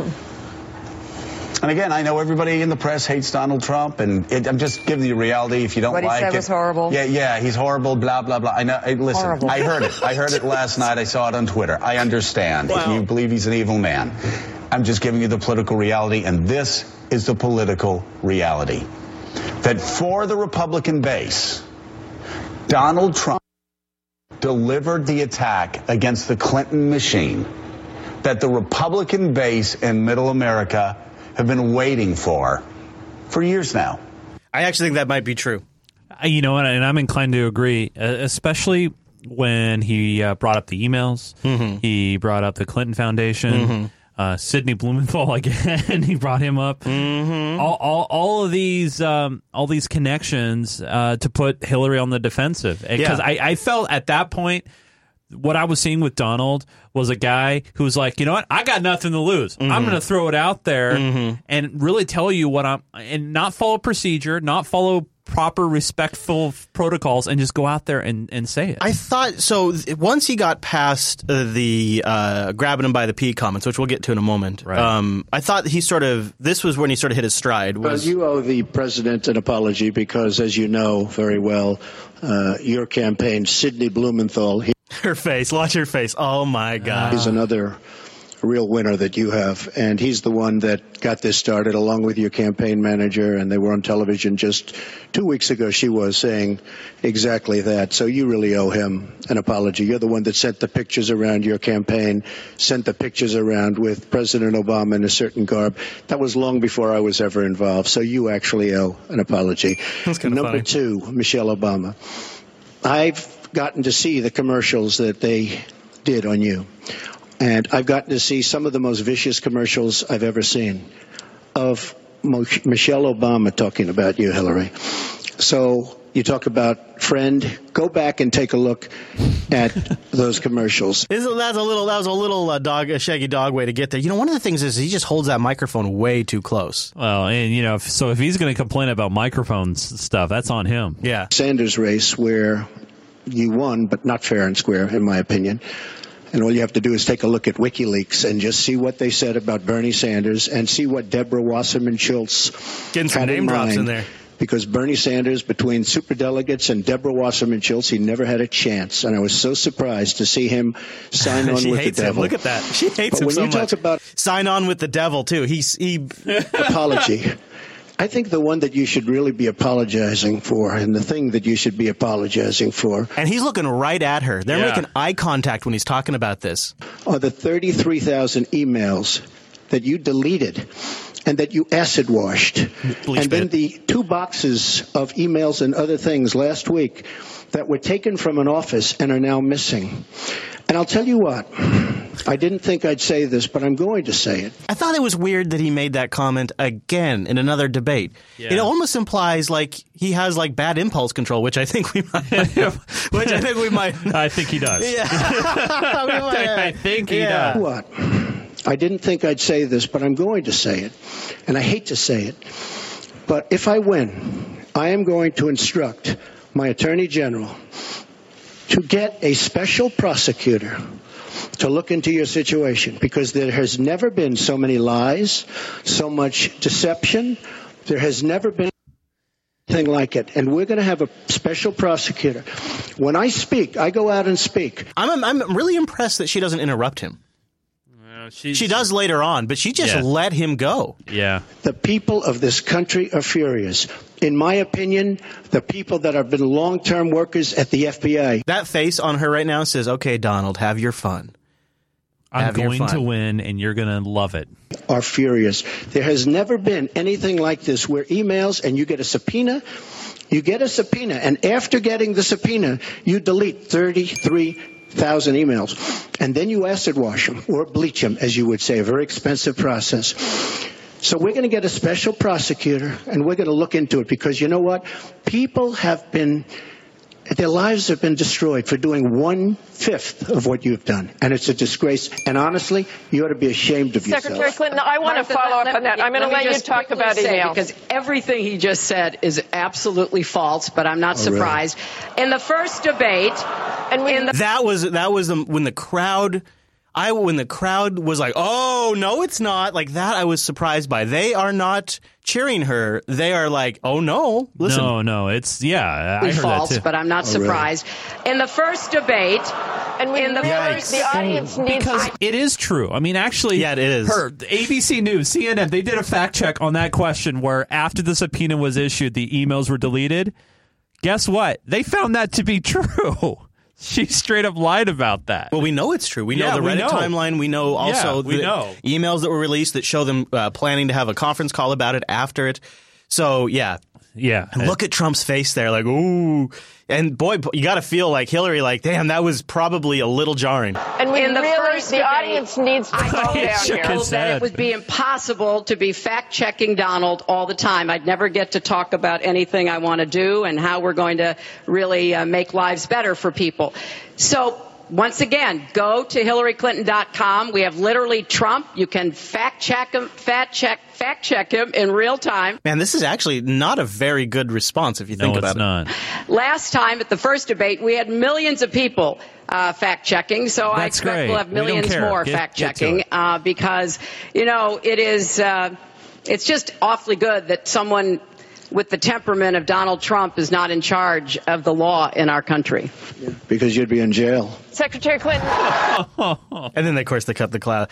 That was a pretty stumbly response by her. So she goes after his temperament there, which I thought, eh, okay. That, the, the, so, so she basically said everything he said was false. I'm not going to dignify that with a response. I'll show you though. She does. She did think pretty good on her feet at the end of the debate. So I'll play this one real quick. We've sneaked in one more question, and it comes from Karl Becker. Good evening.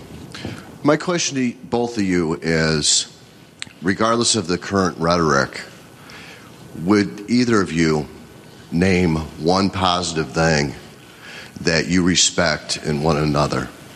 Yeah.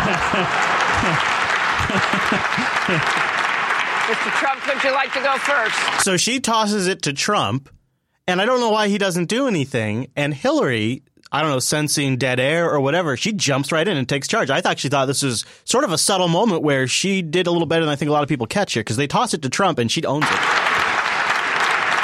Mr. Trump, would you like to go first? Well, I, I certainly will because uh, I think that's a, a very fair and important question. Look, I respect his children. His children are incredibly able. Did she just get an awe from the audience? I think she got an awe. Or well, not an awe, but I think I thought she got more of a like a laugh because it's like she's not saying Oh, anything right. about him. It was about her his children. I thought, but I thought that was actually pretty clever. Yeah. His children are incredible. Yeah, it's hard to tell what the More of a audience. did there. laugh, it felt Then she spends two minutes uh, uh, blah, blah, blah, hucking for herself here. she really goes into a set of talking points, and Trump, he doesn't. He just sort of goes quick. Trump. Well, And I uh, consider one thing I'm going to say real quick about this response. I thought he didn't uh, use his whole time because he gets two minutes. Yeah, he didn't. He he was quick to the point, and I respected that a lot. I thought it did work well, and I think that was a, he had a good sense of timing on it. I think overall he had a good sense of the production aspects of this debate, probably from his experience on TV, because he was he was getting in those camera shots, he was making faces. her statement about my children to be a very nice compliment. I don't know if it was meant to be a compliment, but it is a great. I'm very proud of my children, and uh, they've done a wonderful job, and they've been wonderful, wonderful kids. So uh, I consider that a compliment. Uh, I will say this about Hillary: she doesn't quit, she doesn't give up. I respect that. I tell it like it is. She's a fighter.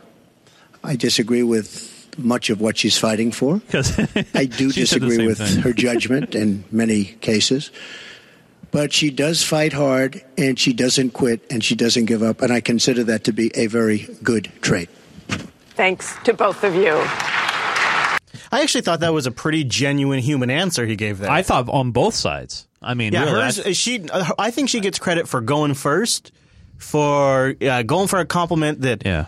Uh, because really, you could spin that as well. Trump thinks she's got the stamina, right? you know. So I mean, he took a little more of a hit possibly with his, but uh, yeah. So that I think is, if you want some more debate stuff, uh, we have our full coverage on the YouTube channel. But I want to talk more about the email leaks and stuff like that. Let's let's go back to uh, to this Podesta guy and the uh, the claim that we've only seen one percent of the Podesta emails so far. Significant political story breaking late last night. The WikiLeaks dump on Hillary Clinton's Wall Street speeches. Moments ago, WikiLeaks has tweeted, quote, we have published 1% of the Podesta emails so far. Additional publications will proceed throughout the election period, end quote. Marjorie Clifton, service consultant on President Obama's campaign. We'll stop there. You just need to know that headline information for just that kind of establishment. Uh, now, let's talk a little bit about the uh, leaks revealing the ties between the Clinton campaign and the media. Newly leaked emails from within the Clinton campaign are giving us a glimpse at its relationship with prominent members of the American news media. The emails published by the online publication The Intercept were reportedly obtained by a hacker who identifies himself as Guccifer 2.0. Yes, that's the same source allegedly responsible for at least one targeted hack of the Democratic National Committee. RT correspondent Manuel Rapalo tells us what's inside this latest leak. For former Secretary of State Hillary Clinton, the subject of emails continues to be a major political obstacle in her presidential campaign. Having that said, a recent leak of email exchanges between Clinton campaign staffers published by The Intercept adds a new layer of criticism. The email points to a, quote, cozy relationship between the Clinton camp and members of the U.S. media. For example, one email dated January 2015 highlights the campaign's strategy of identifying journalists that can publish stories that might be more favorable to the campaign. That email reads, quote, We are all in agreement that the time is right. Place a story with a friendly journalist in the coming days that positions us a little more transparently while achieving the above goals. Apart from figuring out which reporters would be more friendly toward a Hillary Clinton presidential candidate, other strategic documents outline surrogate lists. This is one example. It's a rough list that of pundits and columnists, some of whom you might recognize, such as Wolf Blitzer, Charlie Rose, and George Stephanopoulos. But among the most oh. revealing emails published by The Intercept is an informal, off the record invitation to members of the media scheduled on the day Mrs. Clinton announced her bid for the presidency. That invitation reads, quote, this is an off the record dinner with the key national reporters, especially, though not exclusively, those that are based in New York. Much of the group includes influential reporters, anchors, and editors. Now, while it's not unheard of for political candidates to host events with journalists and even use, quote, friendly reporters to plant stories in the media, the public is rarely in the know. In regard to the authenticity of these emails, however, the, uh, the Intercept has reported that the leaked internal communications were obtained by a hacker who identifies himself as Guccifer 2.0. Now, there's a lot more in these clips, and uh, of course, it'll be in the supporter sync if you want to go check them out. But I, what I find to be significant about it isn't there isn't some rel- oh man, huge story, revelation, uh, Hillary Clinton w- campaign working with the media. I think what it, it more shows you is uh, what a snowball's chance that Bernie ever had. His campaign didn't have that level No. of coordination. Uh, he never, he was never, ever, ever going to win. And being deeply embedded. So we talked about the Saudi Arabia connection, but I have a clip in the supporter sync about that. Why don't we instead cover the DOJ link between Clinton and uh, the investigation into her emails? Hillary Clinton's team had hoped this would be its memorable moment on the trail today a Clinton and a Gore on stage in Florida, the old band back together. Instead, Clinton's campaign found itself fighting allegations and answering for thousands of private emails sent to and from its chair, John Podesta, that were hacked and published by WikiLeaks.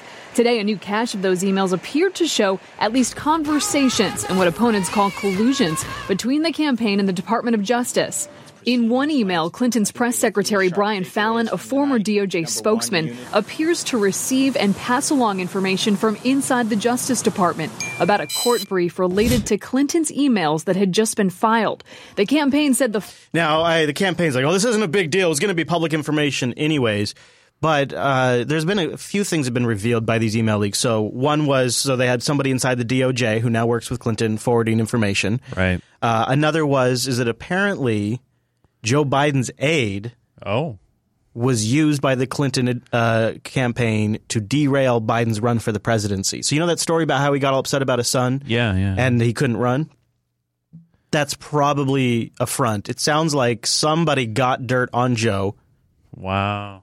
And leaked it to the Clinton camp. And then in Podesta's emails, the guy expresses some regret for having sunk Joe's campaign, but he says he's ready for Hillary and that kind of stuff. Like uh. it's the yeah, the leaks show some some interesting collusion uh, going on between the DOJ, be, uh, to, to, to, to torpedo Biden, the press, uh, and the White House. First, the Wall Street Journal reports today newly uncovered documents show that White House officials coordinated with Hillary Clinton's advisors on their response to stories about her private server from the early days.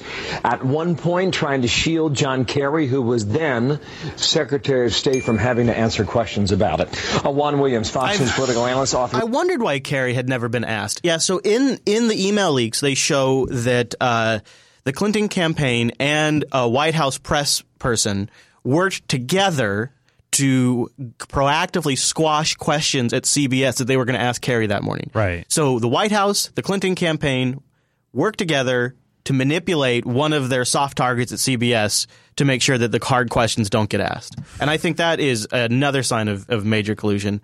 Uh, and then, of course, there's those Wall Street uh, speeches that were released. That's Some right. interesting things in there, not too much unexpected, but it does appear it's possible that Hillary may have shared classified information during one of the speeches. What? Focused on right now. Six minutes past now. We got this just an hour ago, and we continue to go through it. WikiLeaks posted more than 2,000 additional emails from Hillary Clinton's campaign chair, John Podesta. This is the hashtag Podesta file, I think, online. Hashtags that are makes funny. more than 4,000 so far, and we're learning from them that Mrs. Clinton talked about insider information about the raid on Osama bin Laden's hideout with a group of bankers in Canada. What does the CIA think about that? Oh, I love it, Chief I'm sure. Intelligence Correspondent Catherine Herridge live in D.C. for more now. alert. Catherine, good morning. Well, thank you, Bill, and good morning. These transcripts Yes! released by WikiLeaks show Hillary There Clinton gave a speech to a group of Canadian business leaders in November 2013. And during that speech, Clinton reveals details of the 2011 raid that killed Osama bin Laden. Clinton specifically discusses sources and methods, which appears to be a violation of national security. Clinton tells the business group that an intercepted phone call was part of the intelligence trail that led to the Al Qaeda leader's compound in Pakistan. The transcript reads in part, quote, the people who were the analysts and collectors and good old fashioned spies who were gathering bits and pieces of information, some of them from cell phone conversations. Wait, you mean it's not torture? I thought it Yeah. was. But Zero Dark Thirty told me it was torture. He has just made a phone call. He said, This is the phone call. We need to figure out where he is. Then we need to follow him And that is how we found this compound in Abbottabad. A former intelligence officer said Clinton's team showed no respect for classified information, and the investigation did not hold them accountable. yeah, yeah, yeah, yeah, sure, yeah, yeah. Of course they didn't. And then uh, you heard Trump mention the boxes in the debate. That's what he. This is what he's referring to. New revelations in the Clinton email investigation show that boxes that contain some of Clinton's emails are now missing. What? Fox News chief intelligence correspondent Catherine Herridge is here. Check Catherine, what is this house. all about? Well, Bret, you know, the FBI files were released over a week ago, but there's so much detail in those files if you simply just read them and look for those nuggets of information. And we were reading one of the interviews in the last couple of days from a State Department sort of junior employee who said that there were originally 14 boxes of Clinton emails that were to be picked up from her lawyer, David Kendall, who you know well from your years of reporting. And when they went to pick them up, there were only 12 boxes. So two boxes are AWOL, and it almost feels like a lawyer kind of joke. Like how many lawyers does it take to count 12 boxes or 14 boxes, and two are missing? And there's no explanation. There's no explanation in the I mean, files. Could it be that they found that they didn't need 14 boxes and could get all the emails into It 12? could be that they consolidated them, but it was a mystery what happened to the two boxes Wow. of the emails. Remember, they printed. Isn't this ridiculous? Or it could be, could be they consolidated them. Could be they threw some of them away. Could Who be. knows? It's just Hillary Clinton's emails. It doesn't matter. Wow. It doesn't matter. Let's just before we run out. I think we get a lot of crap if we didn't cover what is practically sinking the Trump campaign right now. The story the political world has been buzzing about all afternoon. A just released tape from 11 years ago on which Donald Trump can be heard making some extremely crude comments about himself and women. Our chief political correspondent, Carl Cameron, reports from Trump Tower. Carl? I don't think we need to play it. Right? We everybody knows. That I would said hope everybody knows the quotes Oh, yeah, in I- question. Yeah, I would I would grab him by the pee. You know that uh, that is that is some damning audio, and there's a lot of things we could talk about it. I think one of the things I wouldn't mind talking about is just I'm I, are are we all just going to pretend like people don't sometimes talk about those kinds of things? Like I'm I'm specifically thinking about a group of women that I was spending an evening with. Well, I was I got dinner with them, and I was go, I was leaving, and they were going out to a ladies' night. And uh, they sat around the table talking about their boyfriend's dicks for at least 25 minutes. Talking about grabbing his dick, talking about how big their dicks were, constantly talking about their dicks. Like sometimes people are crude. Now, uh, you could argue maybe those people shouldn't be elected to office and that they sort of reflect the people's thoughts about. Right. But I, I don't know. I feel awkward. Like, like it's just totally. We're all just totally being. We're all taking a very high moral ground Well, here. eh, you know what bothered me, and actually there was a, a local, kind of a local angle in this. Uh, our state Republican chair, I forget the uh, her name, I, I forget who it was, but she was defending the comments that Trump made 11 years ago because he was a Democrat then, and and and trying to allude to the fact, well, you know, now that he's Republican, he's a change, and I was just like, what? Yeah. And that that kind of stuff really bothers me. I mean, you know, a lot of people when they're in the privacy of other people, sometimes uh, you know, they they uh some come to either influences from outside sources or Yeah. they just they're rude and they're could. just I guess I could never really like. I could never picture you and I talking.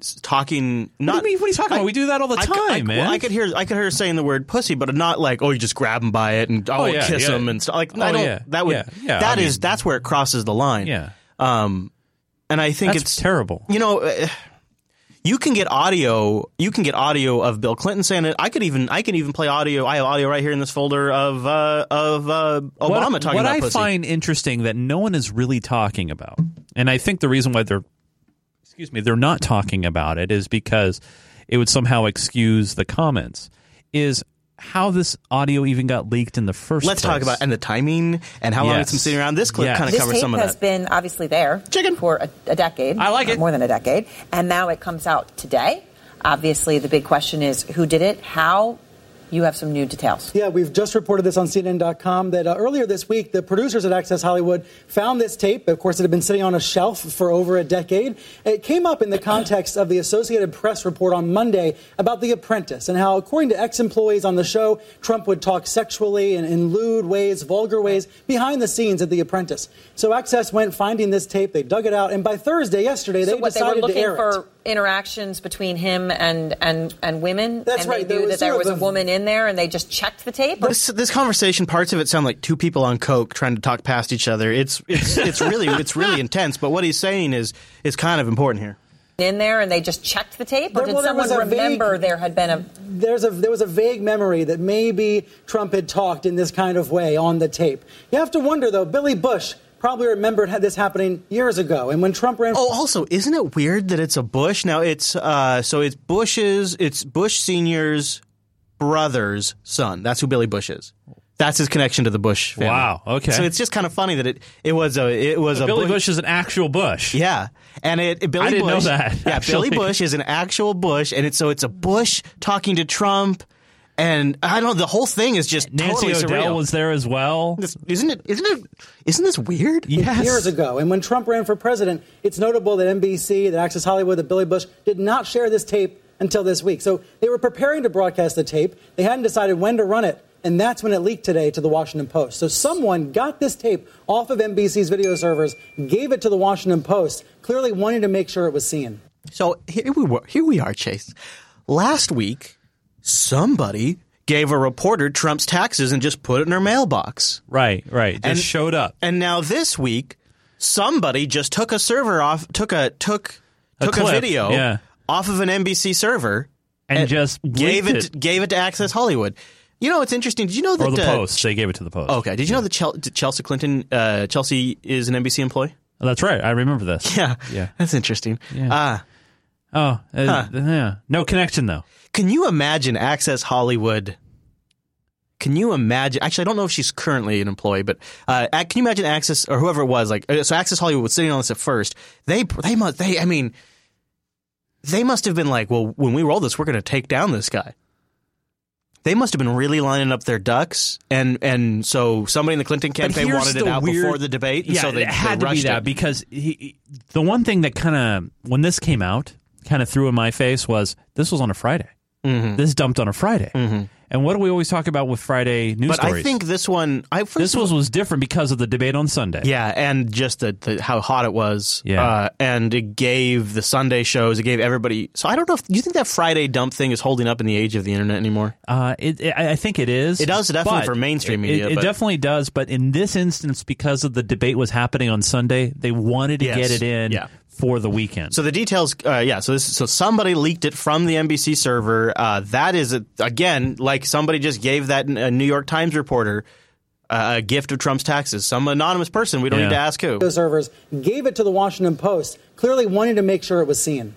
So this would seem like this was somebody who works at NBC, m- more broadly, the entertainment unit, the news unit, unclear, but somebody who works at NBC leaked this tape to the Washington Post. wanted this to be seen. Now, Access Hollywood says it was going to run it. They weren't sure when they were going to run it, but they were going to at some point. You have to wonder why this tape's out on the shelf for so long. You have to wonder, do they have other tapes as well? Uh, a high-ranking NBC source says to me, nothing else that they know of from Access Hollywood. Okay, and, and Billy Bush now has, has come out with a statement, and what's that, and what's going to And, happen? and actually, he's he's left NBC. yeah, he's pretty much gone now. Yeah, so that was that that whole thing was really something. And for the first time, I don't really ever remember Trump apologizing before. I've never said I'm a perfect person, nor pretended to be someone that I'm not. I've said and done things I regret, and the words released today on this more than a decade old video are one of them. Anyone who knows me knows these words don't reflect who I am. I said it, I was wrong, and I apologize. now, if he left it there, Mm-hmm. things would have been, I think, okay for him. You think? I don't think so. Well, maybe not okay, but at least it, it was like, all right, fine. He he said his piece, and that was it. But then he ties it into Hillary here. Yeah, I know, but the media so often just goes and gets a two sentence like clip from him and plays it over and over again. They could have stopped it right there, like I just did. But yeah, you're right. You're I've right. traveled the country talking about change for America, but my travels have also changed me. I've spent time with grieving mothers who've lost their children. This is what a Trump president will sound like when he's reading the prompter. I don't want to go any further. I do not. I don't like it. This might be. This might be rather damaging to Trump. Tonight, abandonment and astonishment as the country's top Republican walks away from the top of his ticket. Although I, Paul Ryan, you know, I wasn't too surprised by that. McCain, not too surprised by that. These guys were never going to vote for Trump. Just like Colin Powell, a lifetime Republican, in his own emails, he says, "Yeah, of course I'm voting for Hillary." The elite is going to vote for Hillary. Right. One other thing I thought Trump did that just before the debate was astonishing and really well played. And I think this is probably how he should run the rest of the campaign if he has any shot. And it was lewd. This is a raw live clip from CBSN as they were finding out about the Trump press conference with Bill Clinton's accusers. I am joined now uh, by some more wonderful CBS News uh, personalities here. Norah O'Donnell. Yes, mm-hmm. our co host uh, of CBS This Morning. Bob Schieffer is with us. And John Dickerson, the host of Face the Nation. All right, so as we were going uh, out of that break there, we just got some news that there is apparently a a news conference ongoing or perhaps has just finished. We're not sure what.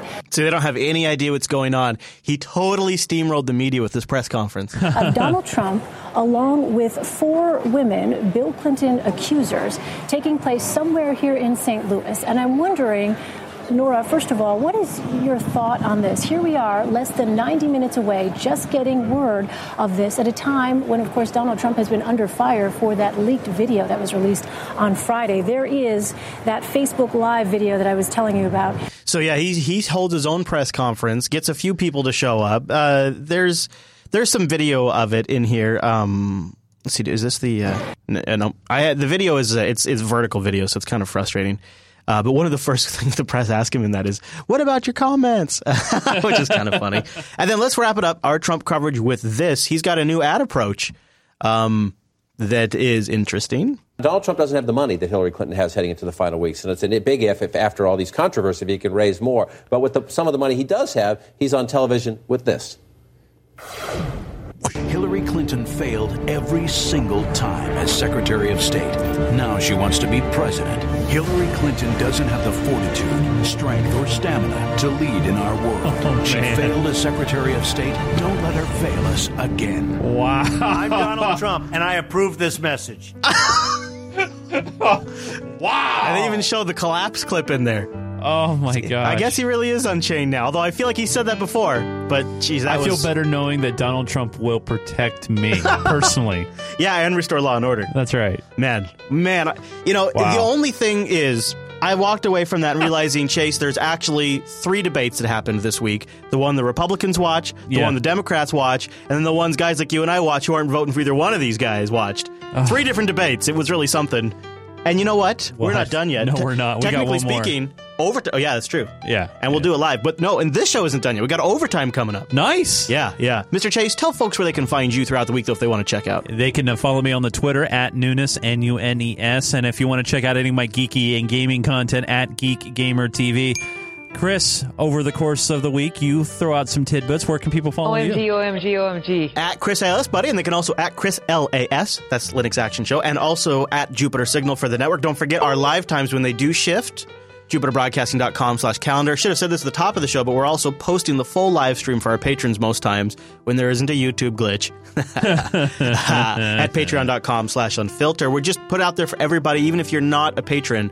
We hope maybe after you watch a few time, few episodes, you get some value out of it. You might support us. That's right. But other than that, it's all up there for everybody to watch. The full, unedited, raw, unfiltered. Don't forget about our Reddit community at unfiltered.reddit.com. Oh! Always great stories being put up there mm-hmm. on a daily basis. In Club 33, don't forget to stuff Chase's sack next week. Yeah, and you stuff can, it. You can still get your note into the show by going to jupiterbroadcasting.com slash contact. Won't necessarily make it into the on the but air. if it's very good, it might, I, it might. But we are reading them. Yes, We're absolutely. reading them. So that's always something to consider too. We can get your feedback that way. All right, everybody.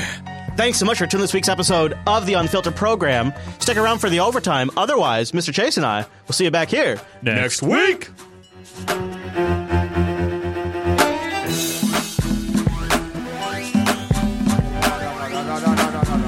No, no, no, no, no, Hey, that's how we go. Uh, that's how we roll. I just can't. Fuck the EU.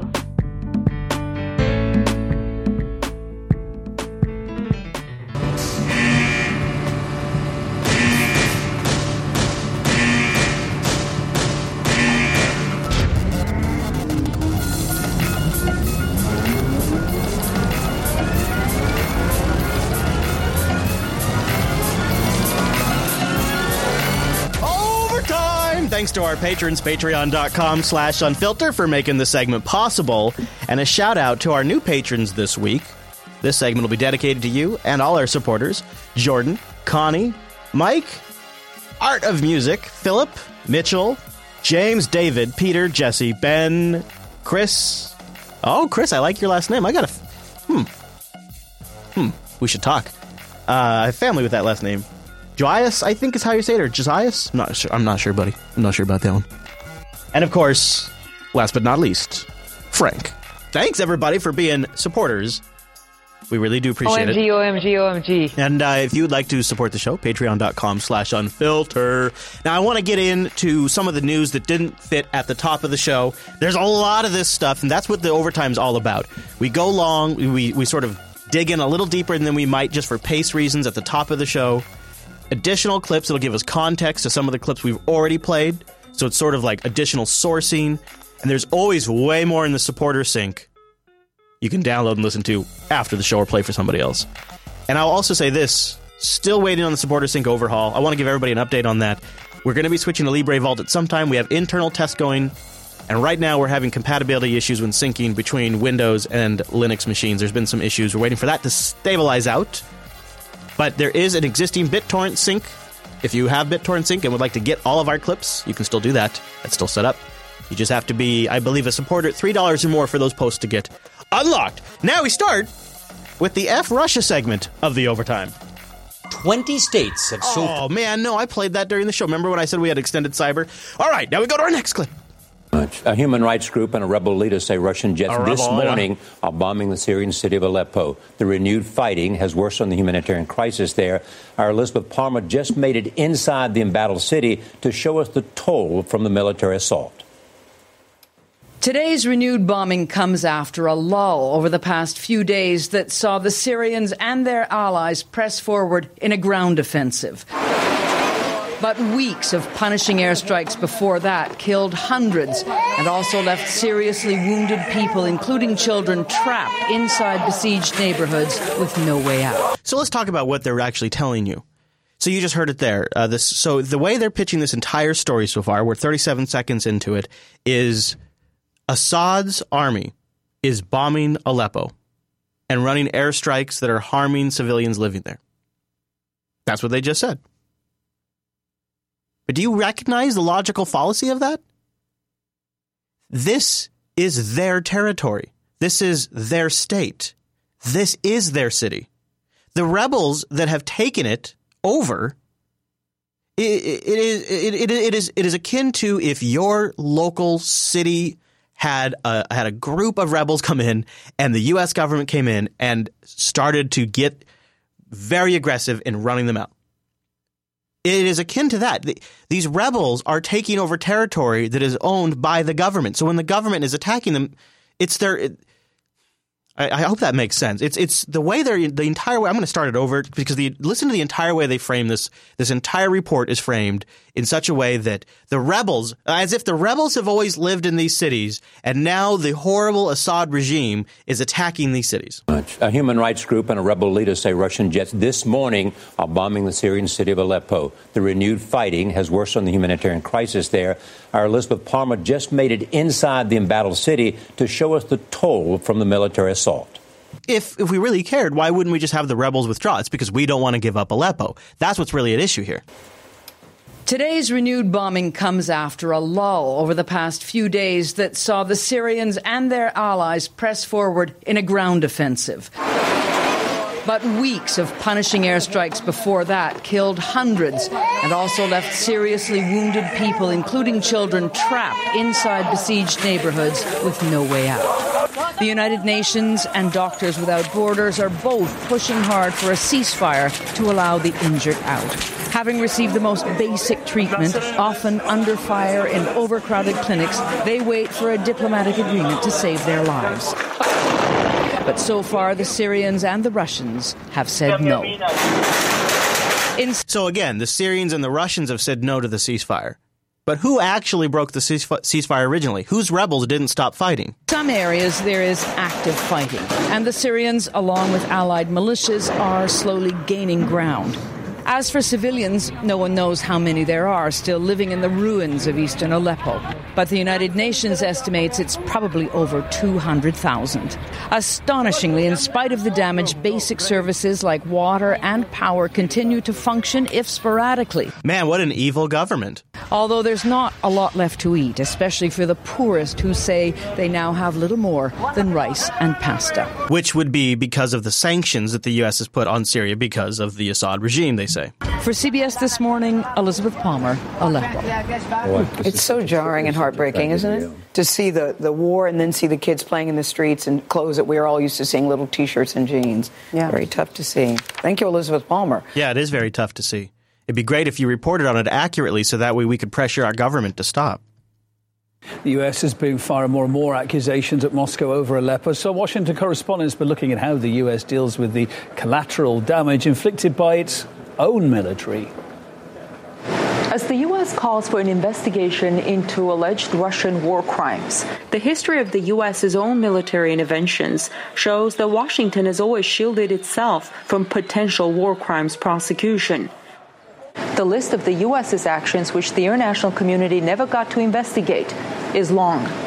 In the Iraq War, U.S. forces fired depleted uranium weapons at civilian areas. Now, of course, RT has this axe to grind out of any news organization. And actually, I've been noticing some interesting RT bias recently that uh, not in the clip I'm playing now. I might, if I remember, I'll talk about it in a minute. I do want to play this, though, but I want to play it with eyes wide open, as that great movie. Oh, good.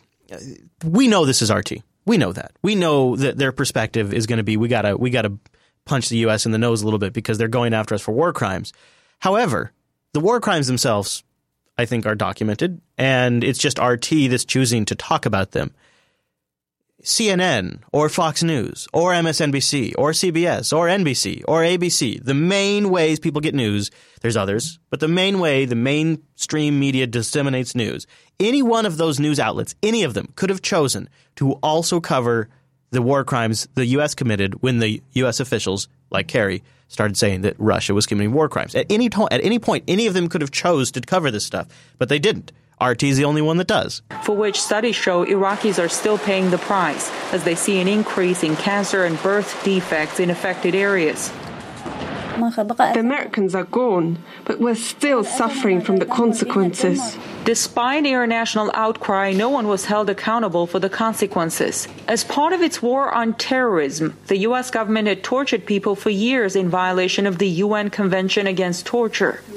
We tortured some folks. And yet, no one could bring a case against the perpetrators. In 1999, with the goal of protecting Kosovo Albanians, NATO, led by the US, had bombed Yugoslavia for almost four months, killing hundreds of civilians, with targets including Serbia's radio and television headquarters. The US had dismissed calls to investigate NATO's actions there, deeming them justified. There is always a cost to defeat an evil. It never comes for free, unfortunately. But the cost of failure to defeat a great evil is far higher. In Libya, it was to defeat Gaddafi that NATO, again led by the US, violated its UN mandate, which was to protect civilians, and helped kill the late Libyan leader. We came, we saw, he died. My favorite clip. what followed was Libya plunging into chaos. The United States not even. So you know the rest. I don't really feel like we need to uh, grind our way through all of it, but the clip, the full clip, has a few more minutes in the show notes.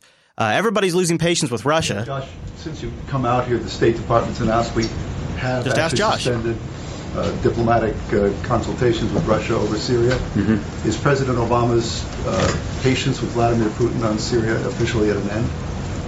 Well, uh, Mark, I think everybody's patience uh, with Russia has run out. they've also spent a great deal of credibility in making a series of commitments without any clear indication that they were committed to following them. Hmm. Um, but you were the ones that committed to separating the moderate rebels and then couldn't do it. Are you like double ending it saying, well, they knew we couldn't do it, so therefore they weren't serious?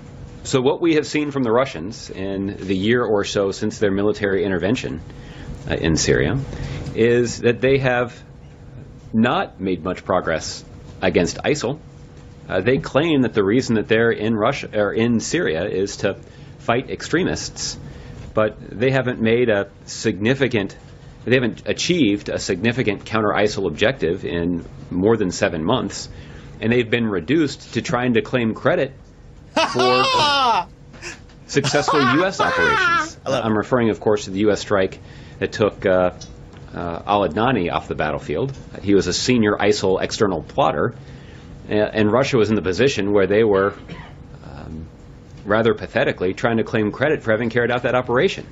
I think that's an indication that they don't have too much to claim credit for when it comes to fighting extremists uh, and fighting ISIL. Well, there, there you go. Uh, that's their official position on it, I guess. and then there's one last clip I do want to actually. There's two that I think would be interesting, but this one's very, very, very Tonight, curious. tensions between Washington and the Kremlin Tonight. are at one of their most dangerous points since the Cold War. Vladimir Putin's government is furious over an incendiary story by a U.S. government funded news agency. Radio Free Europe Radio Liberty reports two U.S. officials with diplomatic passports were drugged last year in St. Petersburg, Russia. The report cites a U.S. government official saying the two people were slipped a date rape drug at a bar, and one of them had to seek treatment at a clinic. The State Department inquired about the alleged incident with the Russians. We're looking into it, we're investigating it just as we would any Uh, uh, credible allegation. The Russians are outraged over the allegation. The deputy foreign minister says Russian investigators responded quickly, but didn't get the specifics they asked for from the U.S. embassy or even the victims' names. In a statement, the minister says, quote, At the time, no Americans had sought treatment at any St. Petersburg medical institutions. If they had just been boozing at a hotel bar, they have only themselves to blame. The State Department has ramped up its complaints about what it says is a pattern of intimidation toward America's diplomats in Russia. Apartments uh, broken into, uh, uh, you know, uh, evidence uh, left behind that people were in an apartment of our diplomats, uh, this kind of stuff. The Washington Post reported this summer that U.S. diplomats in Russia had furniture rearranged in their homes and said one diplomat reported someone defecated on his living room floor.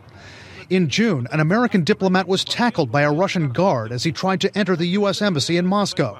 The Kremlin said the guard was doing his job, protecting the embassy from a potential threat. U.S. officials say the harassment has gotten more intense since Russia's invasion of Crimea in 2014. Peter Zwack was the top military official at the U.S. Embassy in Moscow then.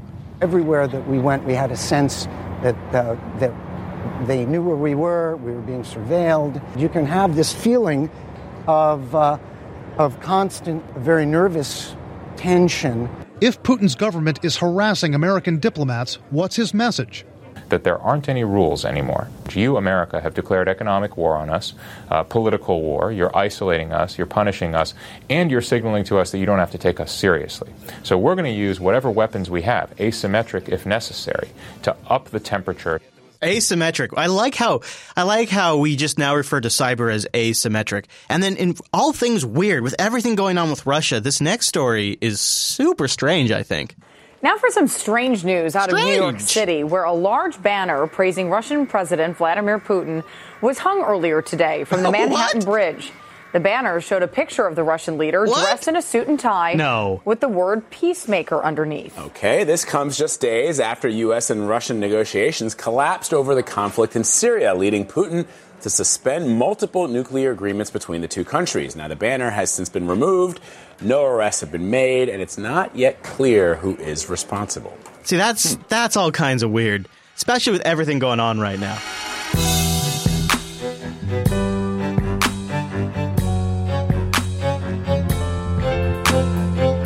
That's our Russia stuff.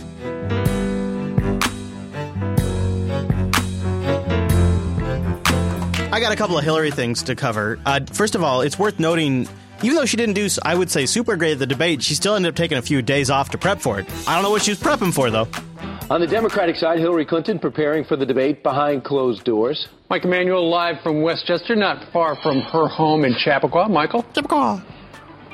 Steve Brian Ainsley, good morning to you. The format Sunday night of a town hall with two debate moderators and also interacting with the audience. audience will give that debate a different feel. So Hillary Clinton's done some mock debate preparation, also some just talking through the issues with her debate prep team. Clinton's expected to do more debate prep at a nearby Westchester, New York area hotel today. Clinton's aides have defended taking time off the campaign trail, noting these debates get huge television audiences and feeling like she got a bump in the polls after the first showdown. Clinton made reference to the next showdown with Donald Trump at a fundraiser Wednesday night in Washington. So we'll see. We'll see if that happens for the third debate, if she ends up taking about four days off or something like that. We'll see. There's been also, uh, this almost seems coordinated, uh, several protesters that are disrupting Clinton campaigns. Rally the world Or, uh, to speeches. cut carbon pollution. And above all, we can fulfill our moral obligation to protect our Bill Clinton's a rapist, the guy yells in the background. They also recently had to remove somebody with a shirt. Now, the crowd, though, has already been pre primed. They're primed, ready to go. They know exactly what to do when somebody starts to disrupt. This has been since the convention. planet for our children and our grandchildren. Now, let me just say. Hillary, Hillary.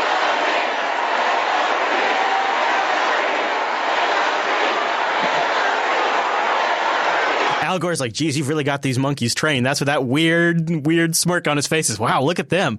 I don't know what that's about. And then there, here's a really strange clip. Didn't didn't make anybody say anything, but I caught it uh, online. And I thought I got to throw this in our, I got to throw this in the overtime and just put it out there for you guys to see this because this is really something. selfie, right? Yeah. No selfie. Oh, yeah, big selfies Whoa, people. They're holding up, you know, the old classic uh, cameras. They used to, I, I don't know if these ones do, but the old ones used to have film. They were disposable cameras.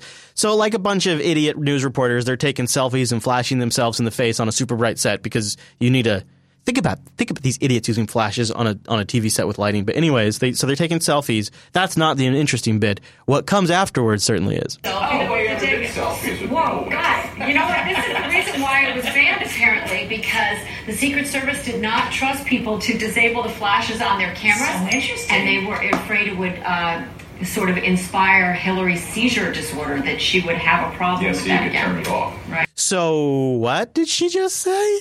And that news reporter's like, that's so interesting. Wow, it's so interesting. So the Secret Service banned these little disposable cameras because the flashes would have triggered Hillary's seizures? Did- It was banned apparently because the Secret Service did not trust people to disable the flashes on their cameras. So interesting. And they were afraid it would uh, sort of inspire Hillary's seizure disorder that she would have a problem Yeah, with so you that could again. turn it off. Right. Wow. I did not know. I don't even know if that's true or not, but that is really something. That was really like, is she blowing the whistle on something there? What is exactly happening? I thought that was sort of a eh, funny, but probably not all that relevant moment. All right, as promised ahead of the debate, we are back with our fair and balanced panel. Uh-huh. Here to weigh in, Doug Smith, a uh-huh. Democratic strategist with Ken Strategies. I'm going to reintroduce you both. Kevin Sheridan, a Republican strategist and former comms director for the 2012 VP nominee, Paul Ryan. Kevin, you were in the middle of a sentence when I interrupted you. I want you to finish that thought. If you remember, you were speaking about Donald Trump tomorrow night, and if he will come out before the debate and what he will say. Essentially, we have a lifetime between now and the debate. And the debate, if he could make uh, the degree of difficulty go up on a town hall event uh, de- style debate, which is already a difficult type of debate to do, one he's never done before, uh, he just did it. But look, before that happens, he's going to have to come out. He's going to have to show some campaign unity. He's going to have to show that his uh, wife and his daughter still support his candidacy. He's going to have to demonstrate that there's some real um, support that continues to be behind his campaign because right now, all we've seen today, this morning, we saw the snowballing effect of uh, everybody from Hugh Hewitt, the radio host, to five different senators, members of the House, Right, uh, well, all jumping, all jumping off the campaign. That's what I, I wanted to ask you, Doug, is how, how does he portray strength and unity? They call this his October surprise. I think it's probably one of many coming that way. I don't think it's. I think there's probably more more to cover. There could be more tapes, all of it. I think it's probably going to be a multi-staged October surprise for both of them. The Justice Against Sponsors of Terrorism Act, passed by the U.S. Congress last week, has become a green light for the families of 9 11 victims to sue Saudi Arabia.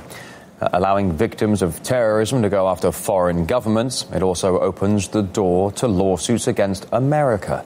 That's something Barack Obama, whose veto on the law was overridden, has been worried about for some time. If we uh, open up the possibility that uh, individuals in the United States can, can routinely start suing other governments, then we are also opening up the United States to being continually sued by individuals in other countries. And an Iraqi lobby group was quick to react and uh, take advantage of the new law.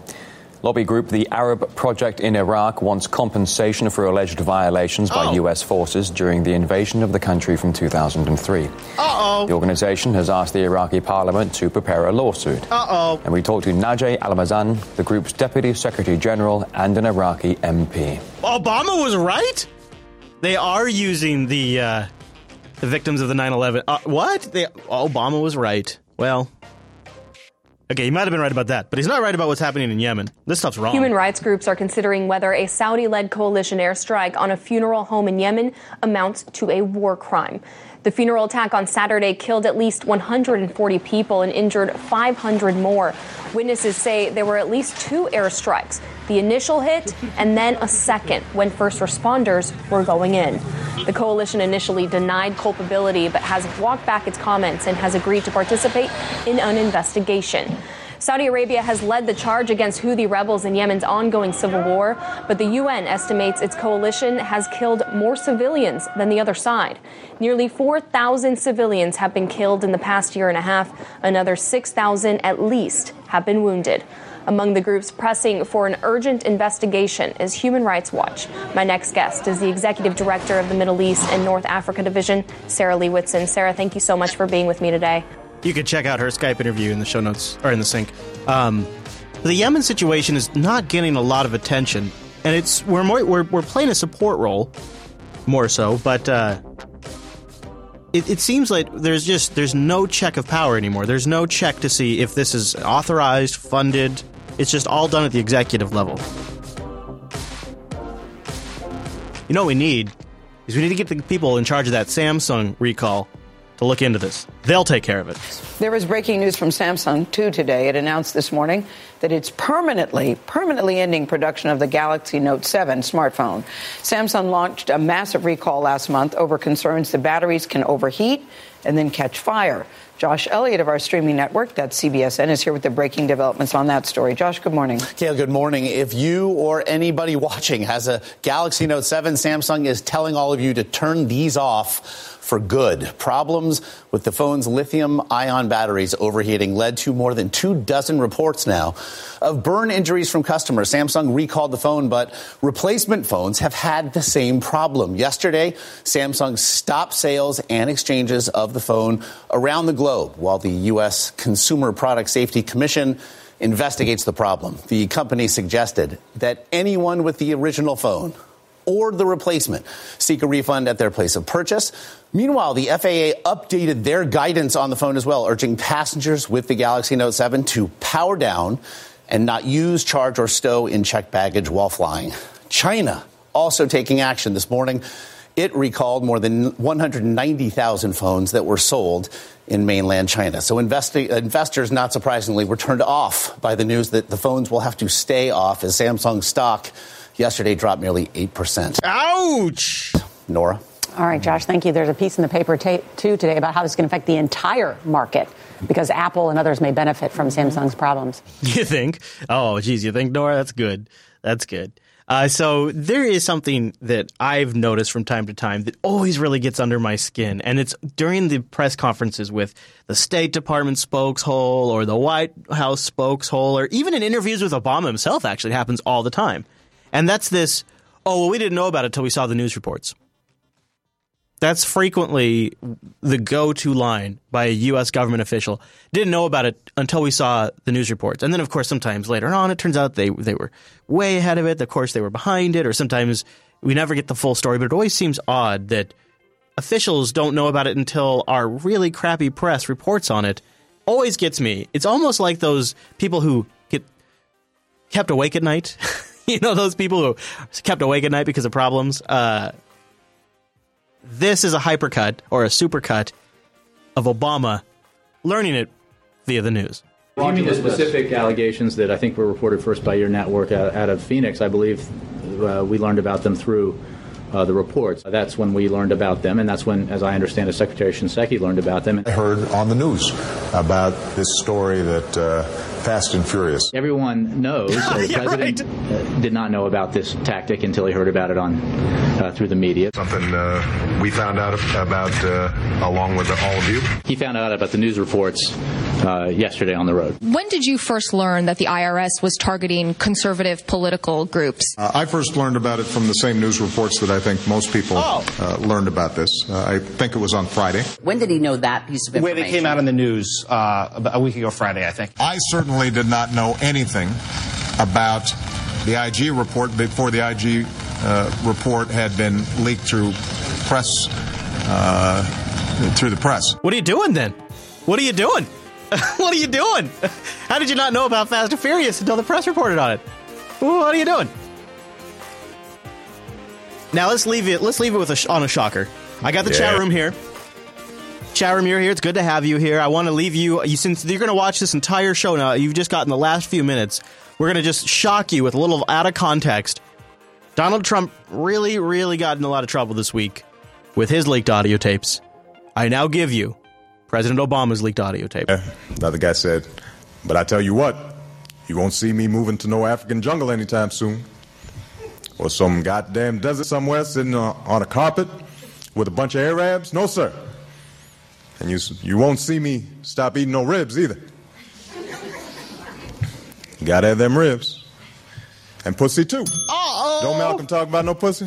Now you know that ain't gonna work. Uh oh. Of course, uh, I, I play, but like I say, you can get audio of anybody saying anything, can't you? yeah, out of context game's always fun. Way more clips in the sync than we played in the main show, than we played in the overtime. Thank you for being here live stream. Sorry you didn't get to catch the whole thing, but hopefully the whole live version will be up on our Patreon page. Thank you to our supporters at patreon.com slash unfilter. I hope you enjoyed the show, and I hope you can make it next week. We should be back close to our regular time, but keep an eye on that calendar. Things are in flux for a couple of weeks while Chase starts a new gerb. All right, now we go boats. Thanks for being here. See you next week.